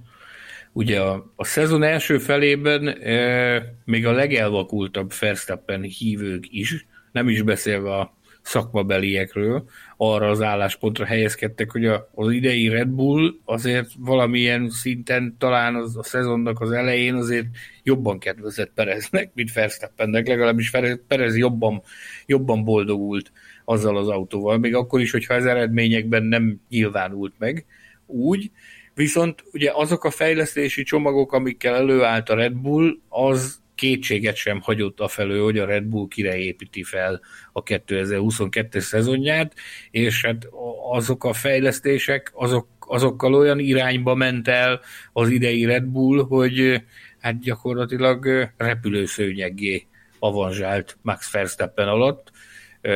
Csekó Perez pedig hát azért küzdik vele elég rendesen, hogy legalábbis fel van adva neki a lecke, most megint az útkeresés fázisában van, összességében véve is, viszont azt mondom, amit Gergő, hogy, hogy azért ez a szezonja, ez azért sokkal jobb, mint amilyen tavaly volt. Van még egy 7,4 pontos pilótánk a lista hetedik helyén, Carlos Sainz Junior Első harmadévben a kilencedik helyre került, a második harmadévben viszont jelentősen javítva ötödik pozícióba tettétek. Sanyi, megint neked kell beszélned a spanyolról. No. Oké, okay, akkor itt most megközelítem a, úgy, ahogy Perez. Tehát, hogyha Pereznek a szezon első felében feküdt jobban az autó, és a, a, a később érkezett fejlesztések révén ö, kezdett el elbizonytalanodni, akkor Sainznál ez pont fordítva volt. Neki katasztrofálisan gyenge volt a szezonjának az első fele.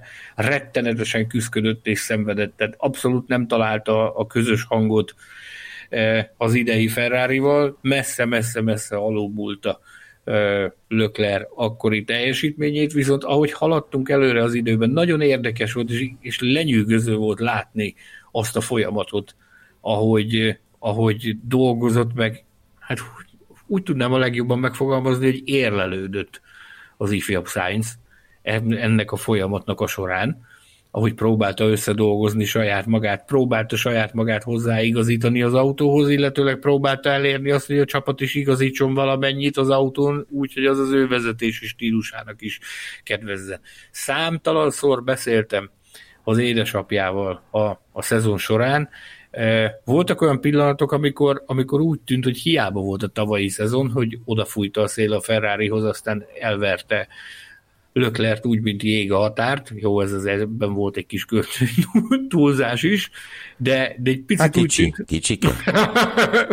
picit, picit úgy tűnt, hogy, hogy, hogy az a teljesítmény az oda van, és te, teljesen totálisan átfordult az egész a, a Lökler oldalára, viszont idősebb Sainz mindig azt mondta nekem, hogy nyugi, nyugi, nyugi, nem a legjobb a helyzet, teljesen nyilvánvaló, de dolgoznak azon, hogy, hogy valamilyen szinten ez a, ez a különbség ez kiegyenlítődjön. Azt mondta, hogy ő érzi a csapatnak a támogatását, meg érzi azt, hogy egy gyerek az ahogyan korábbi csapatainál is volt, munkamániásként dolgozik azon, hogy felhozza a saját teljesítményét. És azért azt gondolom, hogy, hogy eljutottunk már azóta egy olyan pontra, hogy ez, ez tisztán látszik, hogy, hogy sikerült neki.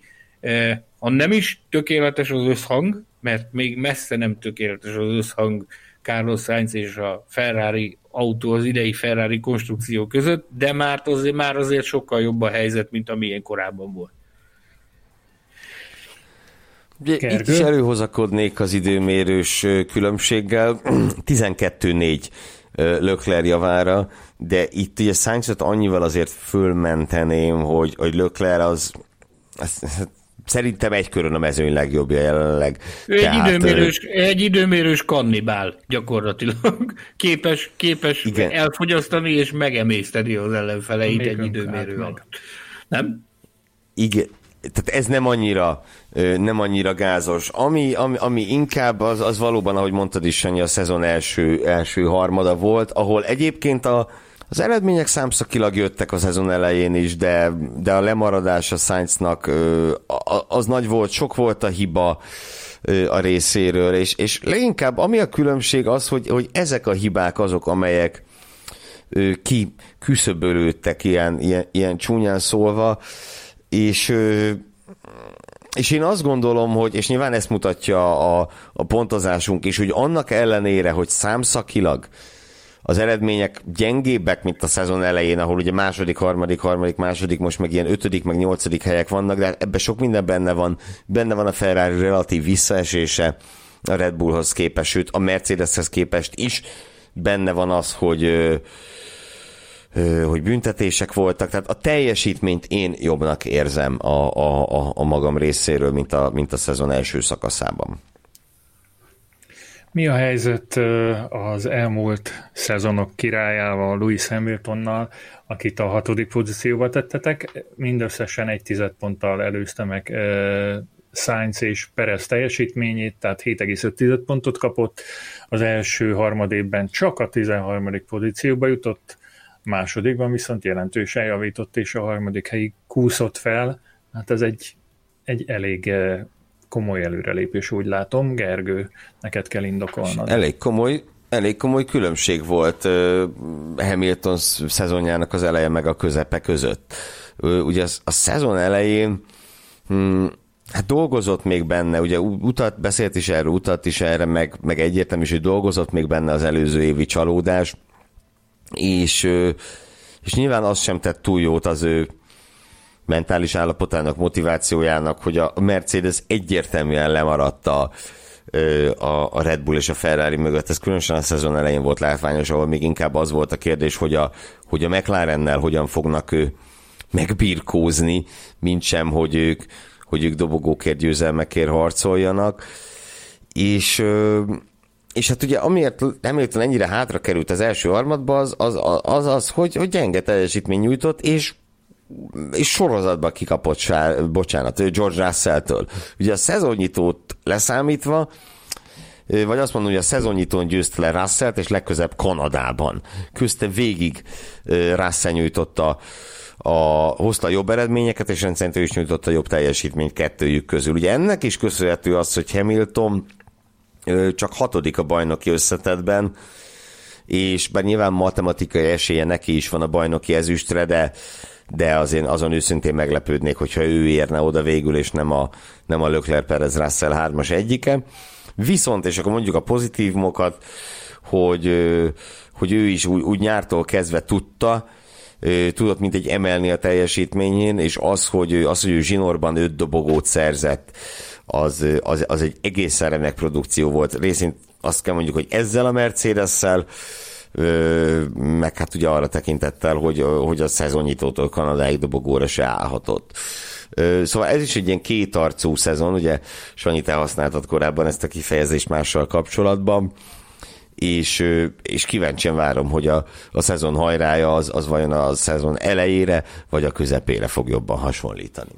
Ezt nálunk jobban csak ő maga várja szerintem, Louis Hamilton. Az, hogy, hogy ennyit változott ezután a hosszú-hosszú gyenge sorozat után a mögött azért borzalmas munka van, és emiatt szerintem mindenféleképpen megérdemli a méltatást Louis Hamilton, mert tehát ugye az ilyen, azok, sokszor halljuk vele kapcsolatban, hogy belekényelmesedett a sikerekbe. Ez, ezben biztos, hogy van valami, viszont, viszont az egy dolog, hogyha valaki belekényelmesedik a sikerekbe, de ő viszont nem adta fel. Azután sem, hogy szembesült azzal, hogy milyen helyzetben van, hanem azt a Mercedes-től számtalanszor hallottuk a szezon során, hogy hogy nem, hogy összeesett volna ettől, mint a rizs felfújt, hanem, hanem inkább belevetette magát a munkába, és elképesztő mennyiségű melót tett abba, hogy, hogy megtalálja a Mercedes az utat ebből a labirintusból, amibe kerültek ezzel a W13-as konstrukcióval. Elérkeztünk a finalistákhoz már, ami a Formula Podcast kétharmad év értékelő ranglistáját illeti, és itt az ötödik pozícióval nyitunk. Lando Norris, aki 7,6 pontjával és az első harmad évben nyújtott hatodik helyezésével, illetve a második harmadikben szerzett hetedik pozíciójával került ilyen előkelő pozícióba egy McLarennel, azzal a McLarennel, amivel egy másik pilóta egész más, konkrétan a 19. helyen található a listánkon.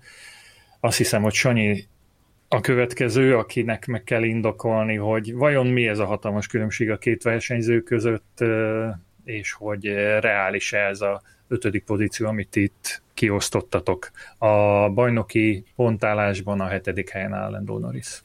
Engedem, de igazándiból én ezen nem indokolnék semmit, hogy mi ez az óriási különbség a két ember között. Szerintem azt látja mindenki hétvégéről hétvégéről, hogy micsoda óriási különbség van a két ember között. Azt, hogy Norris jogosan van-e az ötödik helyén a, ennek az értékelésnek, azzal kapcsolatban pedig szerintem egész nyugodtan mondhatom, hogy igen. Klasszis teljesítményt látunk tőle 2022-ben. Abból a, abból a csomagból, amit ő kap a McLaren-től, abból rendszerint kihozza azt, amit, amit ki lehet. Nem gondolnám, hogy olyan túl sok maradna abban a papaja színű autóban, amit ő nem, nem tesz ki a, a versenypályára. Elég ránézni egyébként, ha már két ember közötti különbségről beszélünk, a Ricardo és Norris között a kvalifikációs eredmények arányára 14-2.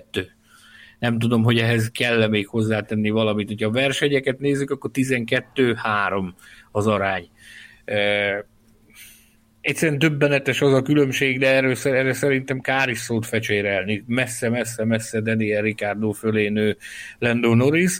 Az viszont, azt viszont mindenképpen szeretném méltatni, és szeretném kihangsúlyozni, hogy ugye a nagy csapatok mögötti, vagy a három top csapat mögötti mezőnynek a, a keresztes lovagja az egyértelműen ő. Tehát ő az, aki, aki folyamatosan ott van a, a, a nagy hatos fogad mögött, és hogyha rápillantunk az idei eredménylistára, akkor azt látjuk, hogy a, a, a ponttáblázaton is jelen pillanatban a hetedik helyen áll, úgyhogy Norris az, akivel kapcsolatban tényleg elmondhatjuk azt, hogy már tényleg csak egy jó autó kellene ahhoz, hogy a világbajnoki címért harcoljon. E, a szezon, szezonjának az utolsó harmada az biztos, hogy, hogy érdekes lesz.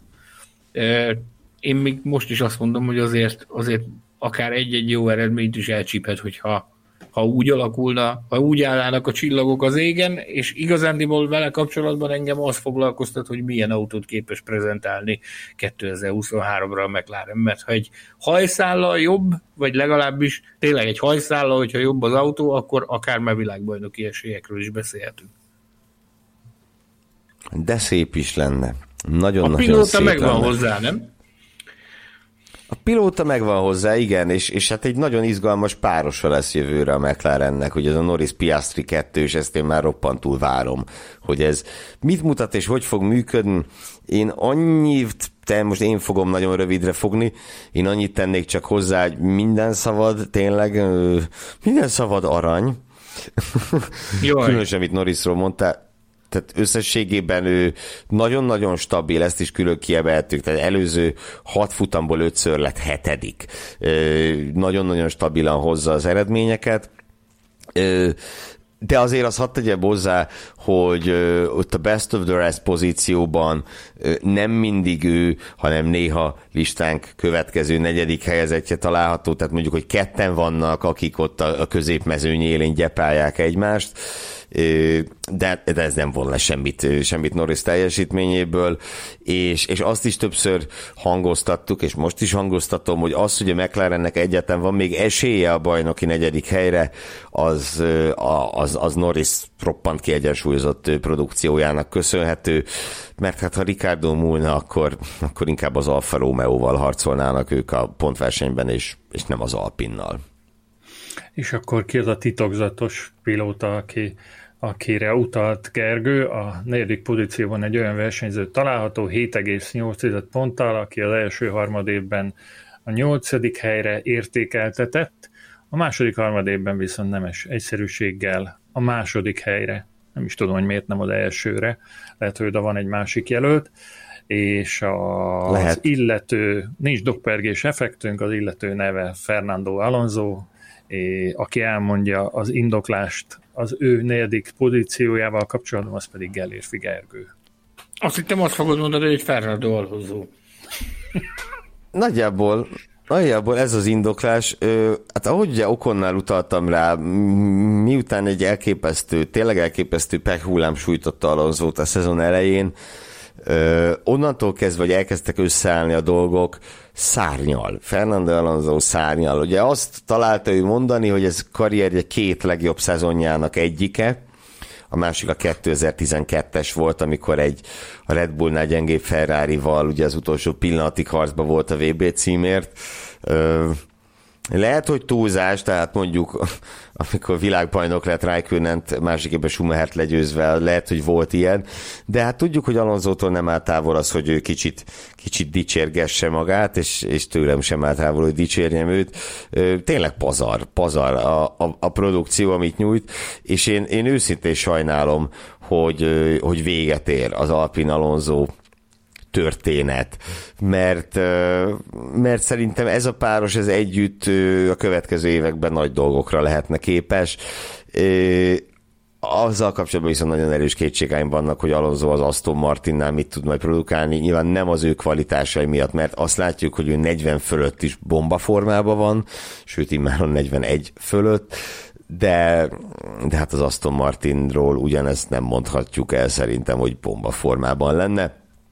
Lényeg, ami lényeg, hogy én, én bízom benne, hogy Alonso utolsó ö, utolsó alpinos versenyén nagyon szépen sikerülnek majd, és hát ki tudja, lehet, hogy még Norriszt is kicsit megszuttyongatja azért a bajnoki hetedik pozícióért, és ugye azt is mondjuk el, hogy Szingapurban rekordot fog dönteni, hiszen 351. nagy díján fog rajthoz állni, és ugye, mint elmondta, hogy lélekben már a 400-ra készül. Hát én meg ugye annyit tennék ehhez hozzá, hogyha azt mondta, hogy a két legjobb szezonja 2012 és 22 volt, akkor nézzük, hogy a 2032-es az hogy fog majd alakulni neki. Csak szuperlatívuszokban tudok beszélni Fernando Alonsoról, nagyon nehéz más mederben megnyilatkozni róla. Ilyen korban ezt a produkciót nyújtja le a kalappal. Biztos vagyok benne, hogy az egyik legjobb szezonja az idei teljesítmény, tekintet, teljesítmény tekintetében, és hát ugye megvan benne az a kis alonzóság is, aminek meg kell lennie vele kapcsolatban. Ugye adott egy gyomrost az Alpinnak azzal kapcsolatban, hogy se szó, se beszéd, ukbuk, fuk, a magyar nagydíj hétvégén átigazolt az Aston Martinhoz, tehát ezt tette olyan igazán alonzósá ezt a szezont, és hát ne felejtsük el, hogy a, a vége még, még hátra van. A, van még azért jó néhány verseny, ráadásul érkezünk olyan pályákra, amiket ő kifejezetten kedvel, legyen szó akár Szingapurról, akár, akár Suzukáról, tehát bőven van még lehetősége arra, hogy, hogy nagyot dobjon. Látva azt, hogy az Alpin milyen, milyen erős motorerő tekintetében, én még azon sem lennék meglepődve, hogyha ha valahol elcsípne egy dobogós helyezést ez az ember. Ne, hogy Isten Szingapurban, ugye ott már vannak tapasztalatai ezzel kapcsolatban. Hát azt talán hagyjuk. Nagyon érdekes, hogy a, az öt pilóta, akit a rangsor elejére tettetek, öt különböző istálónál vezet. Talán nem nehéz kitalálni, hogy a harmadik helyen a, a McLaren és a és az Alpin után egy Mercedes versenyző következik, George Russell 7,8 pontot szerzett az értékelésben, ami abból adódik össze, hogy az első harmadévben az ötödik pozíciót hozta, a második harmadévben pedig a hatodikat. Sanyinak kellene ismét indoklásra adni a fejét. George Russell legyőzte a hétszeres világbajnokot legalábbis eddig. Mi várható ezután tőle? Akármi történik, ha úgy alakulna esetleg, hogy helyet cserélne a két ember az eredménylistán, én azt gondolom, hogy George Russell már akkor is legyőzte 2022-ben Louis Hamilton-t. Az én szempontomból, vagy az én szemszögemből ez az több mint meggyőző az a teljesítmény, amit, amit tőle láthattunk. Ugye az év elején sokat gondolkodtunk azon, hogy milyen teljesítmény várható el tőle. Abban biztosak voltunk, hogy lebőgni nem fog. A kérdés az sokkal inkább az volt, hogy képes lesz-e Lewis Hamilton felé kerekedni, vagy, vagy nem lesz képes, vagy esetleg szemmagasságban lesznek. Aztán a szezon eddigi részében az a kép rajzolódik ki számunkra, hogy, hogy ezzel a, ezzel a nehezen megzabolázható autóval azért sokkal többet tudott kitenni az asztalra, mint amennyit Lewis Hamilton tett.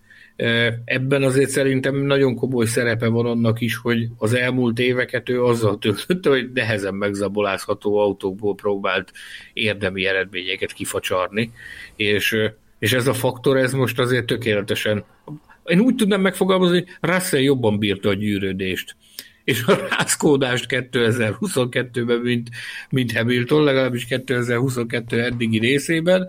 Összességében véve én az, az, az én várakozásaimat felülmúlta, e, és mindenféleképpen, akárhogy is zárja ezt a szezont, az, az biztos, hogy a 2022 szezon egyik nagy gyertese George Russell. Ez mindenképpen így van. Ugye George Russellnek elsősorban a, a kiegyensúlyozottsága az, ami, ami egészen lenyűgöző. Ugye leszámítva azt az egyszem brit nagydíjat, ahol, ahol ugye a Joe balesetben tevékeny részt vállalt, Russell mindig az első ötben zárt. Minden egyes nagydíjat az első ötben zárt idén. Neki van holt versenyben a második legtöbb dobogója. Van többekkel holt versenyben, természetesen Verstappen után és, és ezt a, ez a stabilitás tükröződik szerintem a mi kis, mi kis pontozásunkon is, mert ugye ő úgy harmadik a mostani éves rangsorban, hogy a két harmadévben egy ötödik és egy hatodik hely jött csak ki neki, viszont, viszont stabilan hozza ezeket a produkciókat, és mm, igen, igen, igen, ugye meg kell emlékezni a hungaroringi polpozícióról is, ugye Mr. Saturday, ahogy őt nagyon sokáig emlegették, végre megszerezte az első rajtelsőségét, azok után, hogy második rajtkockába több ízben ö, kvalifikált már, mm, és hát igen, igen, Louis Hamilton előtt van az összetetben, sőt, ö, reál, hat futtammal a vége előtt abszolút reális esélye van egy bajnoki ezüstéremre, ami a, a Mercedes-szel mármint az idei szezonban, az, az tényleg egy káprázatos teljesítmény lenne, hogyha, hogyha a bajnoki második helyet megszerezné, ahogy ugye a pontjai ahhoz is nagyban hozzájárulnak, hogy a Mercedes a Ferrari-val is bajnok harcban van a konstruktőri második helyért, bár ehhez nyilván nem csak a Mercedes, hanem a Ferrari is kellett, és akkor Tamás, ha javasoltam, akkor, akkor ferrari kicsit. Biztos, hogy nem Red Bullozunk, hanem Ferrarizunk? Kettő pozíció maradt. Attól tartok. Attól tartok, igen, bár még matematikailag ugye változhat abszolút a helyzet, de nagy pénzt azt gondolom egyikünk se tenne rá. Ettől függetlenül ettől függetlenül... Én már kicsit se. már kicsit se. Szóval a Formula Podcast második, harmadi, harmadév értékelő ranglistáján már csak két pozíció maradt üresen, és azt hiszem, hogy nem kérdés, hogy egy Ferrari pilóta Charles foglalja el a második helyet, és egy Red Bull pilóta meg az elsőt. Hat tizeddel van Russell előtt Leclerc, és hat tizeddel van lemaradva Verstappen mögött, de hogyha a Ferrari egykori bajnok aspiráns, vagy még most is bajnok aspiráns, ezt nem tudom megmondani, versenyzőről beszélünk, az első harmad évben az első helyet szerezte meg, a másodikban viszont csak egy negyedik helyig jutott, és azt hiszem, azt hiszem ez az oka annak, hogy, hogy Felszteppen mögé került ebben a ranglistában is, meg a bajnoki ponttáblázatban is. Gergő, tessék, mesélj erről nekünk. Hát, hogy, hogy bajnok aspiráns-e, persze, 2023-ra. Az idei bajnokság, ahogy arról többször beszéltünk, eldőlt, nem most, én azt gondolom, hogy legkésőbb a, legkésőbb a Hungaroringen, de valójában talán már kicsit korábban. Leclerc elképesztő formában kezdte a szezont, és persze még most is elmondható róla az, hogy sok legtöbb esetben ő a Ferrari döntéseinek, illetve egyéb problémáinak a, a kárvallottja. Tehát az, hogy neki idén a gyorsan számolok, 8 polpozíciója mellé mindössze három győzelme van, az, az legalább annyira Ferrari bűne, hogy úgy mondjam, mint az övé, de, de nem lehet szó nélkül elmenni amellett sem, hogy azért Löklernek is megvoltak a maga, maga gyengeségei, a franciaországi hibája nyilván különösen fájdalmas volt mert ott, ott egy győzelmet dobott el, és hát összességében azért azt kell mondjam, hogy nem csak a Ferrari múlik az immáron, hogy, hogy ekkora a különbség a pontversenyben közte és Verstappen között. Az időmérőkön se úgy jönnek az eredmények. Hát ugye a Azerbajdzsánig Lökler 8-ból 6 kvalifikációt nyert, azóta újabb 8-ból 2-t. Ez is, ez is, ez is egy jelentős, jelentős változás azért, és hát, és hát ugye Perezzel és Russell van harcba a bajnoki ezüstéremért, pedig összességében én azt gondolom, hogy ennek a bajnok ezüstéremnek tükörsimának kellene, vagy kellett volna lennie. Még mindig lehet az, hogyha csoda történik a hátralévő versenyeket, de Hát jelenleg azért az menne csodaszámba, hogyha legalább a második, harmadik helyek jönnének stabilan, mert, mert mondjuk ki, hogy Miami óta Miami mikor volt? Iszonyatosan régen volt. Miami óta Május eltelt elejé. több mint Azaz, eltelt 11 futam, és Lökler három dobogót szerzett. 11 futam alatt. Döbbenetes.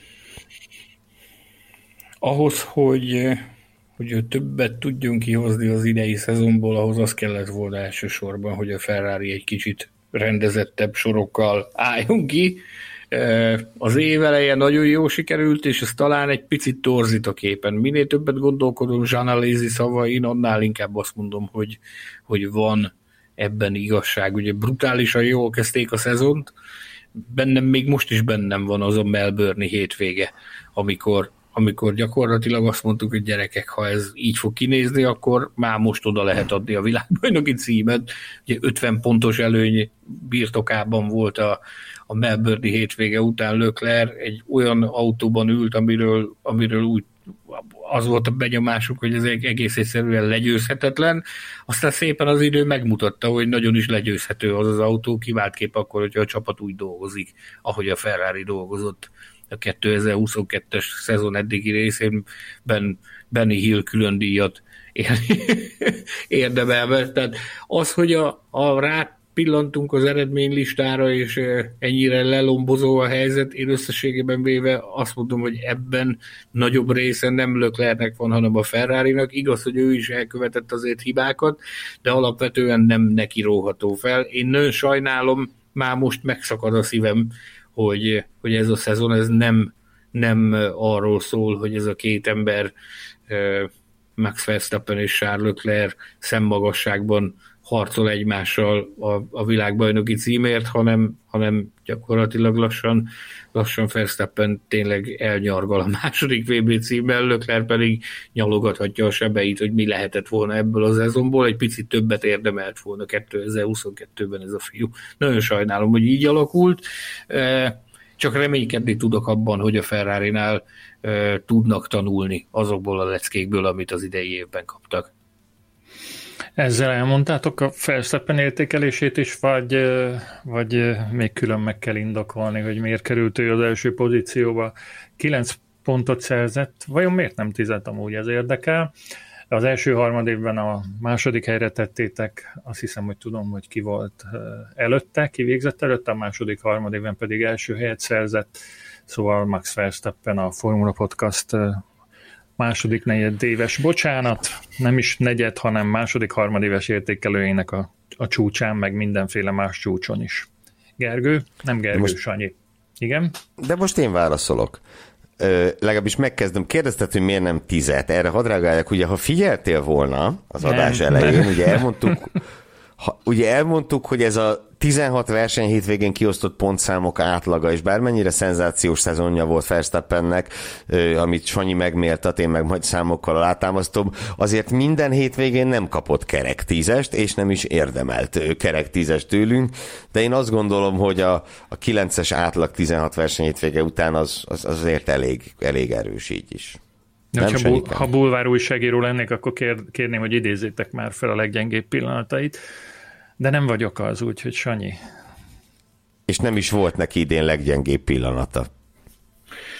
Hú, gyerekek, amikor erre terelődik a szó, hogy méltassuk Verstappen, akkor én mindig nagyon nehéz helyzetben vagyok, mert egyrészt mindig méltatjuk itt a műsorban, és lassan már kifogyok a munícióból, hogy hogyan tudnám méltatni őt, meg ugye ilyenkor mindig megkapjuk az arcunkba azt, hogy persze, mert mindig a legjobbat méltatjuk, meg áradozunk róla, de Verstappennel kapcsolatban tényleg hihetetlenül nehéz mást csinálni, mint áradozni róla, meg szuperlatívuszokban beszélni róla, mert én azt gondolom, hogy az ő 2022-es szezonja a megtestesülése annak a, annak a Form 1 berkekben, meg autosport berkekben milliószor emlegetett mondásnak, hogy amikor megvan az első VB cím, akkor utána, utána teljesedik ki igazán egy nagy bajnok. Tehát tavaly összehozta azt a bajnoki címet, ugye nagyon sokan vitatják a mai napig, hogy milyen körülmények között most e- de erre térjünk ki, hanem arra, hogy meglett az első világbajnoki cím,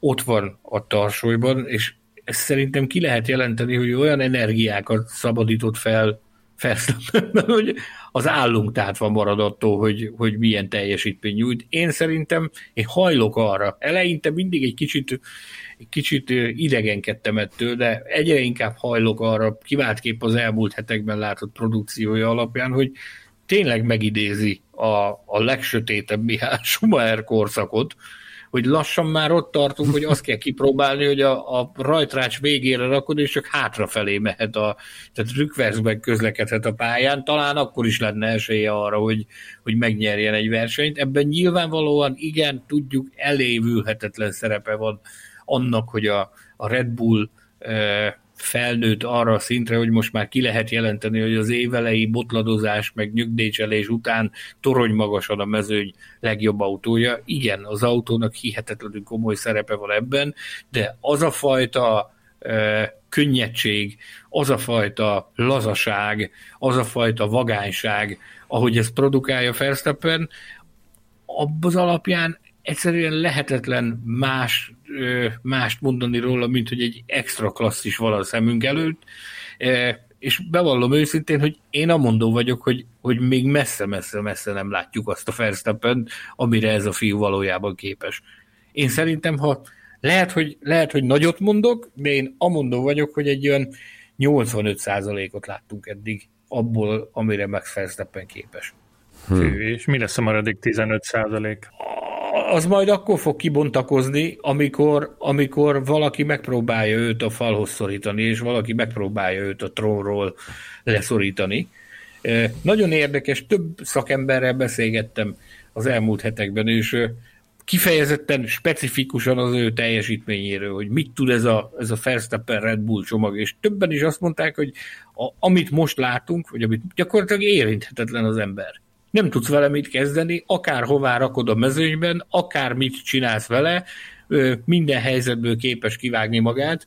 Néha, hogyha úgy van, akkor még a szerencse is egy picit mellé szegődik, és, és ugye mindenkinek meg kell teremteni a lehetőséget ahhoz, hogy, hogy a szerencsével élni tudjon. Ő ezt nagyon jól csinálja, magából is, az autóból is, de a csapatból is tényleg az ég egyet a világon mindent kihoz és én amondó vagyok, hogy akkor fogjuk látni azt a különbséget, ami még benne van, amikor majd, majd élesben kell harcolnia világbajnokként a trónjának a megvédéséért. Ugye olyat már láttuk, hogy harcolt a trónért, amit megpróbált magának megszerezni. Én azt gondolom, hogy az is szenzációs volt, amit akkor nyújtott. Idén, ha egy kicsit egy kicsit kraftosabb a Ferrari, akkor láthattunk volna egy ilyen csatát, de ez már nem fog megvalósulni. Viszont ez ez okot ad nekünk arra, hogy izgatottak legyünk a jövővel kapcsolatban, hogyha esetleg valaki fel tud nőni arra a szintre, hogy megszorongassák őt, akkor fogjuk meglátni igazándiból, hogy, hogy, hogy mit tud kihozni magából, és az egy kifejezetten izgalmas csata lesz, amikor a trón megvédéséért kell majd, kell majd neki harcolni, mert most meg lesz védve a trón, de nem kell érte igazándiból küzdeni. Hát nem, hát nem. Ugye ennek igen, és hát a, hogy mondjam, a fölénye ez a, ez a dominancia, amit az idei szezonban mutat, ez, ez, ez statisztikailag forma egy történeti léptékű. Ez most egy kis beharangozó is egyúttal terveink szerint a következő adás egy terveink szerint hangsúlyozom, mert bármi történhet, például ö, bejelentik, hogy nem tudom, Sebastian Vettel váratlanul a Williamshez igazol, és akkor másról csinálunk adást, de terveink szerint egy történelmi toplista lesz, ahol a Forma egy történetének legdominánsabb világbajnokait, világbajnoki szezonjait vesszük sorra, és bizony Max Verstappen ö, nek az idei szezonja, ha most érne véget, akkor, akkor ott lenne a tízes listám nem is rossz pozícióban. Na de miért is van ez így? Hát mindenek előtt azért, hogy 16 versenyből 11 győzelem, és nézzük csak meg, csak nagyon röviden, a többi mi történt. Tehát 16 versenyből megnyert 11-et kétszer kiesett Bahrein és Ausztrália, valószínűleg második lett volna mindkét nagy díjon, ahol kiesett. Van még egy második hely Ausztriából, ahol, ahol Lökler egészen szenzációs formában volt, és verhetetlen volt. Monaco volt, én azt gondolom, hogy hát az volt a leggyengébb versenye Verstappennek, ahol harmadik lett, és ugye van egy Silverstone-i hetedik helye, de ott a verseny elején megsérült az autója, tehát az igazán nem, nem mérvadó, hogy úgy mondjam, hogy, hogy Silverstone-ban ő csak hetedik lett. Hát ez, ez, ez tényleg a Schumacher ferrari idézi, meg Louis Hamilton és a Mercedes legszebb közös pillanatait idézi. Ezt is mondtuk már sokszor. És, és én azt gondolom, hogy erről még korai beszélni így a második világbajnoki cím kapujában, de hogy nehogy, nehogy a Verstappen Red Bull páros az majd úgy, úgy, úgy 5-6 év múlva azt mondjuk, hogy világbajnoki címek számában is Schumachert és hamilton idézi. Nagyon messze van ez még persze, tehát nem, nem akarnék én ilyesmit mondani, hogy Verstappen hétszeres világbajnok lesz, de, de azért ki se zárnám. Talán az, előbb bele, talán az előbb beleragadtam a gondolatba. Több, több szakember is azt mondta nekem, hogy, hogy a jelenlegi ciklus kifutásáig, tehát 25 végéig, jelen pillanatban elképzelhetetlen az, hogy valaki más, valaki más legyen a trónon a dolgok jelenlegi szerint. Ezt az előbb szerintem nem vartam ezt a szállat, de több olyan vezetőmérnök mondta nekem ezt a, az elmúlt hétvégék során, hogy csak néz rá. Tehát a gyerek kicsattan az energiától, gyakorlatilag különösebb erőfeszítések nélkül, vagy, vagy megterhelés nélkül dobálja szó szerint lehetetlenebbnél lehetetlenebb helyzetekből a győzelmet. Az autója totálisan alkalmas erre olyan egetverő nagy változás nem várható az elkövetkezendő évekre, tehát ki lesz az, aki őt kibillenti ebből a komfortzónából. Döbbenetes, döbbenetes teljesítmény. Hát nem, nem szeretném ilyen reménytelen hangulatban zárni ezt a toplistát, még akkor sem, hogyha a Gergőt, a, a rendkedvét megkérem, hogy, hogy fordított sorrendben ismertesse a, a kétharmad év állását itt a Formula Podcast évértékelőben, kétharmad évértékelőben, de fura ezt mondani. És akkor utána beszélünk még de... néhány aktualitásról. Ö, rendben, rendkívül nagy örömmel és szeretettel teszem meg ezt az ismertetést, tehát a mi kis privát ranglistánk 20. helyén Nicolas Latifi található, a 19. pozíció Daniel Ricardoé, aztán 18-ként következik következik Lance Stroll, 17. Yuki Tsunoda, 16. Mick Schumacher, Joe a 15. Kevin Magnussen 14, Pierre Gasly a 13. helyen található, őt előzi Sebastian Fettel, majd Alexander Albon a 11. Az első tízes pedig Bottas nevével kezdődik, köve, jön utána Ocon, a 8. helyen Perez, a 7. Sainz, a hétszeres világbajnok Lewis Hamilton, Sir Lewis Hamilton a 6. pozícióban található, Lando Norris az 5. Fernando Alonso a 4. a dobogónk pedig úgy néz ki, hogy George Russell, Charles Leclerc és a világbajnokság abszolút esélyese Max Verstappen természetesen nálunk is az első helyezett. Köszönöm szépen. A, a házunk tájarovatban elsőként azt kell megemlítenünk szerintem, hogy a mennyei bajnokság másodosztályában rettentő nagy lendülettel közelít a, a dobogóhoz a Diósgyőr együttese. Az a Diósgyőr, amelyeknek a mérkőzéseire megfogadtam évelején, hogy soha többet be nem teszem a lábam, de ezt a fogadalmat... tavaly is mondtál, azt nem, nem tudtam megtartani. Ennél egy fokkal szomorúbb hír, hogy az ugyanebben a bajnokságban vitézkedő Nyíregyháza az, az nincs a dobogó közelében, és a Szeged sincs, ellenben mi történt a Szeged és a Diógyőr legutóbbi találkozóján? Hát én úgy tudom, hogy a Magyar Kupában nem a Diós Győr jutott tovább a két csapat közül, és én ezt nem fájlalom annyira. És akkor ha ilyen kis diplomatikusan fejezzem ki magam. És akkor most megint el lesz szipkázva egy edző Szegedről Diós Győrbe? Igen, igen, felvetődött, hogy... Attól tartok. felvetődött a úgy szokták, győri szurkolói körökben, hogy igen, hogy le kellene igazolni a Szeged edzőjét. Nem tudom, hogy ez megvalósul-e most tulajdonképpen egy ukrán edzőnk van. Tulajdonképpen te örülnél.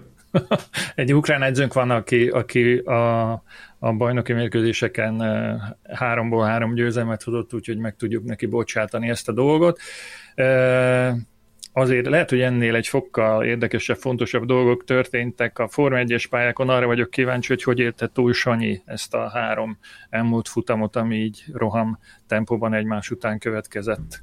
Na most lebuktál innen is, látszik, hallatszik, hogy nem kíséret figyelemmel a Formula Podcast műsorait, mert Gergő ugyanezt szögezte, nekem szegezte ezt a kérdést az olasz nagy díjat követően. Ugyanazt tudom mondani neked, amit neki mondtam, hogy ez csupán három hét volt, de olyan érzéssel zárta az ember, mint a három hónap lenne mögötte gyakorlatilag. Annyi minden történt, annyira intenzív egy ilyen időszak, úgyhogy nem fecsérelném erre a szót, aki akarja, az visszahallgatja az olasz futamértékelőt, ott részletek, részleteiben menően beszélgettünk erről, hogy milyen egy, egy triple headernek a tapasztalata. Gergőnek pedig azt a kérdést Tamás, mi a helyzet a műsoridővel? Nem, még nem, még egy kérdés szegeznék neked, hogy a, az egyetemi oktatás beindult-e, megszólítanak-e téged a, a katedrán a hallgatók, hogy inkább beszélj a Forma 1-ről, a, a latin és a, a görög nyelv helyett. Ne haragudjál már, bocsánat, hogy belét folytam, az, egy kitüntetett egyetemi oktatóról beszélsz. Kicsit több tiszteletet, please. Légy szíves. Inkább emeld meg a nem létező kalapodat az év fiatal egyetemi oktatója előtt, na rá, hogy megszólítják a hallgatók arról, hogy beszél az ógörög latin nyelvek rejtelmeiről, talán még arról is, hogy beszéljen ógörög és latin nyelveken a Form Ha valaki a kedves hallgatói közül Gergőnek hallgatja ezt a műsort, tisztelettel és nagy szeretettel kérem őket, hogy faggassák ezt a drága embert ógörög és latin nyelveken, mondjuk Mick Schumacher pályafutásának a rejtelmeiről. Hajjaj, hát azt meg kell mondjam, hogy van tudomásom róla, hogy van, van olyan hallgató, már hogy egyetemi hallgató, aki, aki a podcastet is hallgatja. Ez úgy derült ki, hogy volt egy ilyen, egy ilyen fél évzáró buli, és, és az úriember közölte velem, hogy napok óta te hangodra alszom el. Így néztem nagy kerek szemekkel, hogy huha, és akkor hozzátett, hogy a Formula Podcast. Ah, mondom, az úgy, az úgy mindjárt más. Megnyugodtál egyből. De egyébként, hogy Tamás kérdésére is feleljek, igen, elindult az egyetemi oktatás, és szerencsére egyelőre jelenléti oktatás van, tehát be, bent oktatunk az egyetemen, nem biztos, hogy ez így fog maradni most ebbe hadd ne menjek bele ennek a részleteibe, minden esetre, minden esetre igen, így van, és, és szerencsére, hát igen, ahogy Sanyi mondta, tehát, hogy nem követelik egyelőre azt, hogy inkább autosportról beszéljek a, a különböző holt nyelvek és azokon írodott irodalmak helyett, de ki tudja, lehet, hogy még erre is sor kerül majd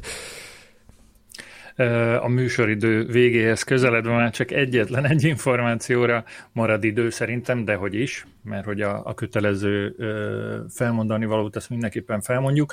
Azt Bár szeretném... nem, még azért, hogy arról beszélj már még nekünk, hogy milyen volt Sepsin, milyen volt ott a buli.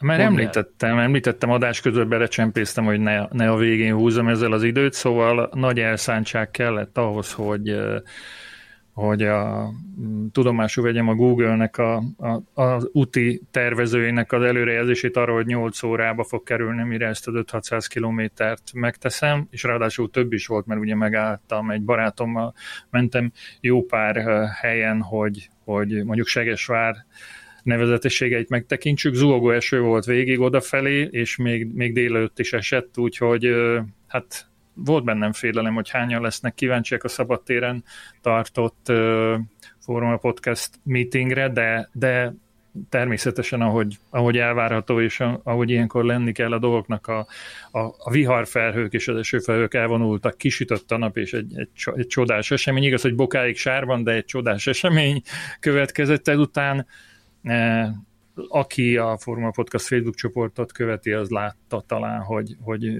hogy milyen sokan ott voltak, kérdeztek, érdeklődtek, erről már beszéltem, hozták aláírni a, a könyveket, amelyeket kisorsoltunk. Nagyon jól éreztem magam, és nagyon nem bántam meg, hogy elmentem rengeteg fiatal érdeklődő, és, és nagyon jó látni, hogy, hogy, hogy ennyien szeretik a Forma 1 és, és oda jönnek egy, egy Forma Podcast előadásra, egy alapvetően zenei fesztivál kapcsán is, és ahhoz képest, hogy dél, délután egy órakor kezdődött, tényleg azt hiszem, hogy több mint 50 fő gyűlt össze ott körülöttem, és nagyon jól éreztük magunkat. Nagyon köszönöm a szervezőknek, hogy ott lettünk, és még egyszer mondom, hogy többet nem megyek egyedül, hanem csak veletek vagyok hajlandó odaautózni. Addigra már lehet, hogy repülővel is meg tudjuk tenni, ahogy a hírek mennek, és lehet, hogy akkor nem fog ennyi időbe kerülni a dolog. És Köszönjük akkor, szépen az úti beszámolót, akkor ugorjunk neki a kötelezőknek, nem? A, nekem még egy személyes kötelező, hogy van egy törzshallgatónk, egyetemi iskolatársam volt 30 évvel ezelőtt, Nagypának hívják, és jó néhány éve Cambridge nevű településen tengeti az életét, kiköltözött a fia után, és a, a, ma jött szembe egy videó, hogy a, a fia a hétvégén vette el feleségül élete párját, és ez szívből gratulunk, és remélem ez nem akadályozta meg Palit abban, hogy bármelyik részt is kihagyja, és nagyon-nagyon köszönjük az eddigi hallgatást, meg gratulálunk az ifjú párnak. Ami meg bennünket illet, mi meg nagyon hálásak vagyunk mindenkinek, nem csak Pajnak, hogy a 191. adást is velünk hallgattátok, velünk készítettétek, és mindig itt vagytok velünk. Most már elérhető közelségben van a 200. adás. Tudjuk már a dátumát, Gergő? Dátumát, hát nem, nem, nem tudjuk, nem is tudom, hogy miért kell ilyen őrületekkel provokálni. Ellenben arra nagyon jó esély van, hogy az idei szezon 50. adása az a japán nagydíj értékelője lesz, és hát szerintem arra is nagyon jó esély van, hogy abban az adásban fogunk világbajnokot köszönteni, mert ki tudja, lehet, hogy ez már Szingapur után erre sor kerül. Na, majd meglátjuk. Akkor arról kell, hogy még beszéljek, hogy milyen felületeken érhető el. Nem mintha ti nem tudnátok, de ha barátaitok és ismerőseitek kérdezik, akkor mindenképpen újságoljátok, hogy hol hallgathatják a Formula Podcastot. Természetesen a Spotify-on, a YouTube-on és a többi netes lejátszó felületen is megtaláljátok. Nekem itt a forgatókönyvem karikázik, lefogyott, úgyhogy most fejből kéne folytatnom, mert nem tudok tekerni a dokumentumon. El kell még mondanom azt hiszem, hogy mennyire fontos, hogy csatlakozzatok a Formula Podcast Facebook csoporthoz, mert hogy ott tudtak kérdezni tőlünk gyorsan és direktbe, de aki idegenkedik a közösségi médiától, az a podcastkukacformula.hu e-mail címre is írhat, mert reménykedhet benne, hogy gyorsan választ kap bármely kérdésére. Nagyon fontos, hogy aki mégis a Facebookon vagy más közösségi média felületen követne bennünket, az használja a Formula Hu Podcast hashtaget. És még melyiket a Best Followers, melyik a kedvencünk? Nekem az a kedvencem, és a közösségi médiában a Formula Hu Podcast és a Best Followers hashtageknél csak egy nagyobb kedvencem van, ez pedig a Mesandor felhasználó név, amelyel Facebookon, Twitteren és Instagramon is megtaláljátok Sanyi újságírói profilját. M.E. Sandor, kövessétek Sanyit a közösségi médiában, erre biztatnálak titeket. És ha már így megfosztottalak a szótól, akkor szerintem át is veszem az adás lekeverését, és nagyon nagy szeretettel megköszönöm Hilbert Péter művészeti igazgató, illetve Fűzi András kép és borítómágos munkáját, akik ezúttal is hozzájárultak ahhoz, hogy ez az adás létrejöhessen. Köszönöm a hallgatóknak, hogy itt voltak, köszönöm nektek, mármint Tamás és Sanyi, hogy velem tartottatok ezen a csodás délutánon. Tegyetek így legközelebb is, ti is, meg a kedves hallgatóink is tegyenek így legközelebb. Szeressétek nagyon az autósportot, találkozunk legközelebb. Sziasztok! Hallgass meg korábbi műsorainkat, valamint iratkozz fel ránk Spotify, Google, Apple Podcast vagy más csatornáinkon. A linket megtalálod a leírásban, illetve a formula.hu weboldalon. Ha szeretnél hozzájárulni a műsor készítéséhez és fejlődéséhez, látogass el Patreon oldalunkra, amelynek címe www.patreon.com per Formula Podcast.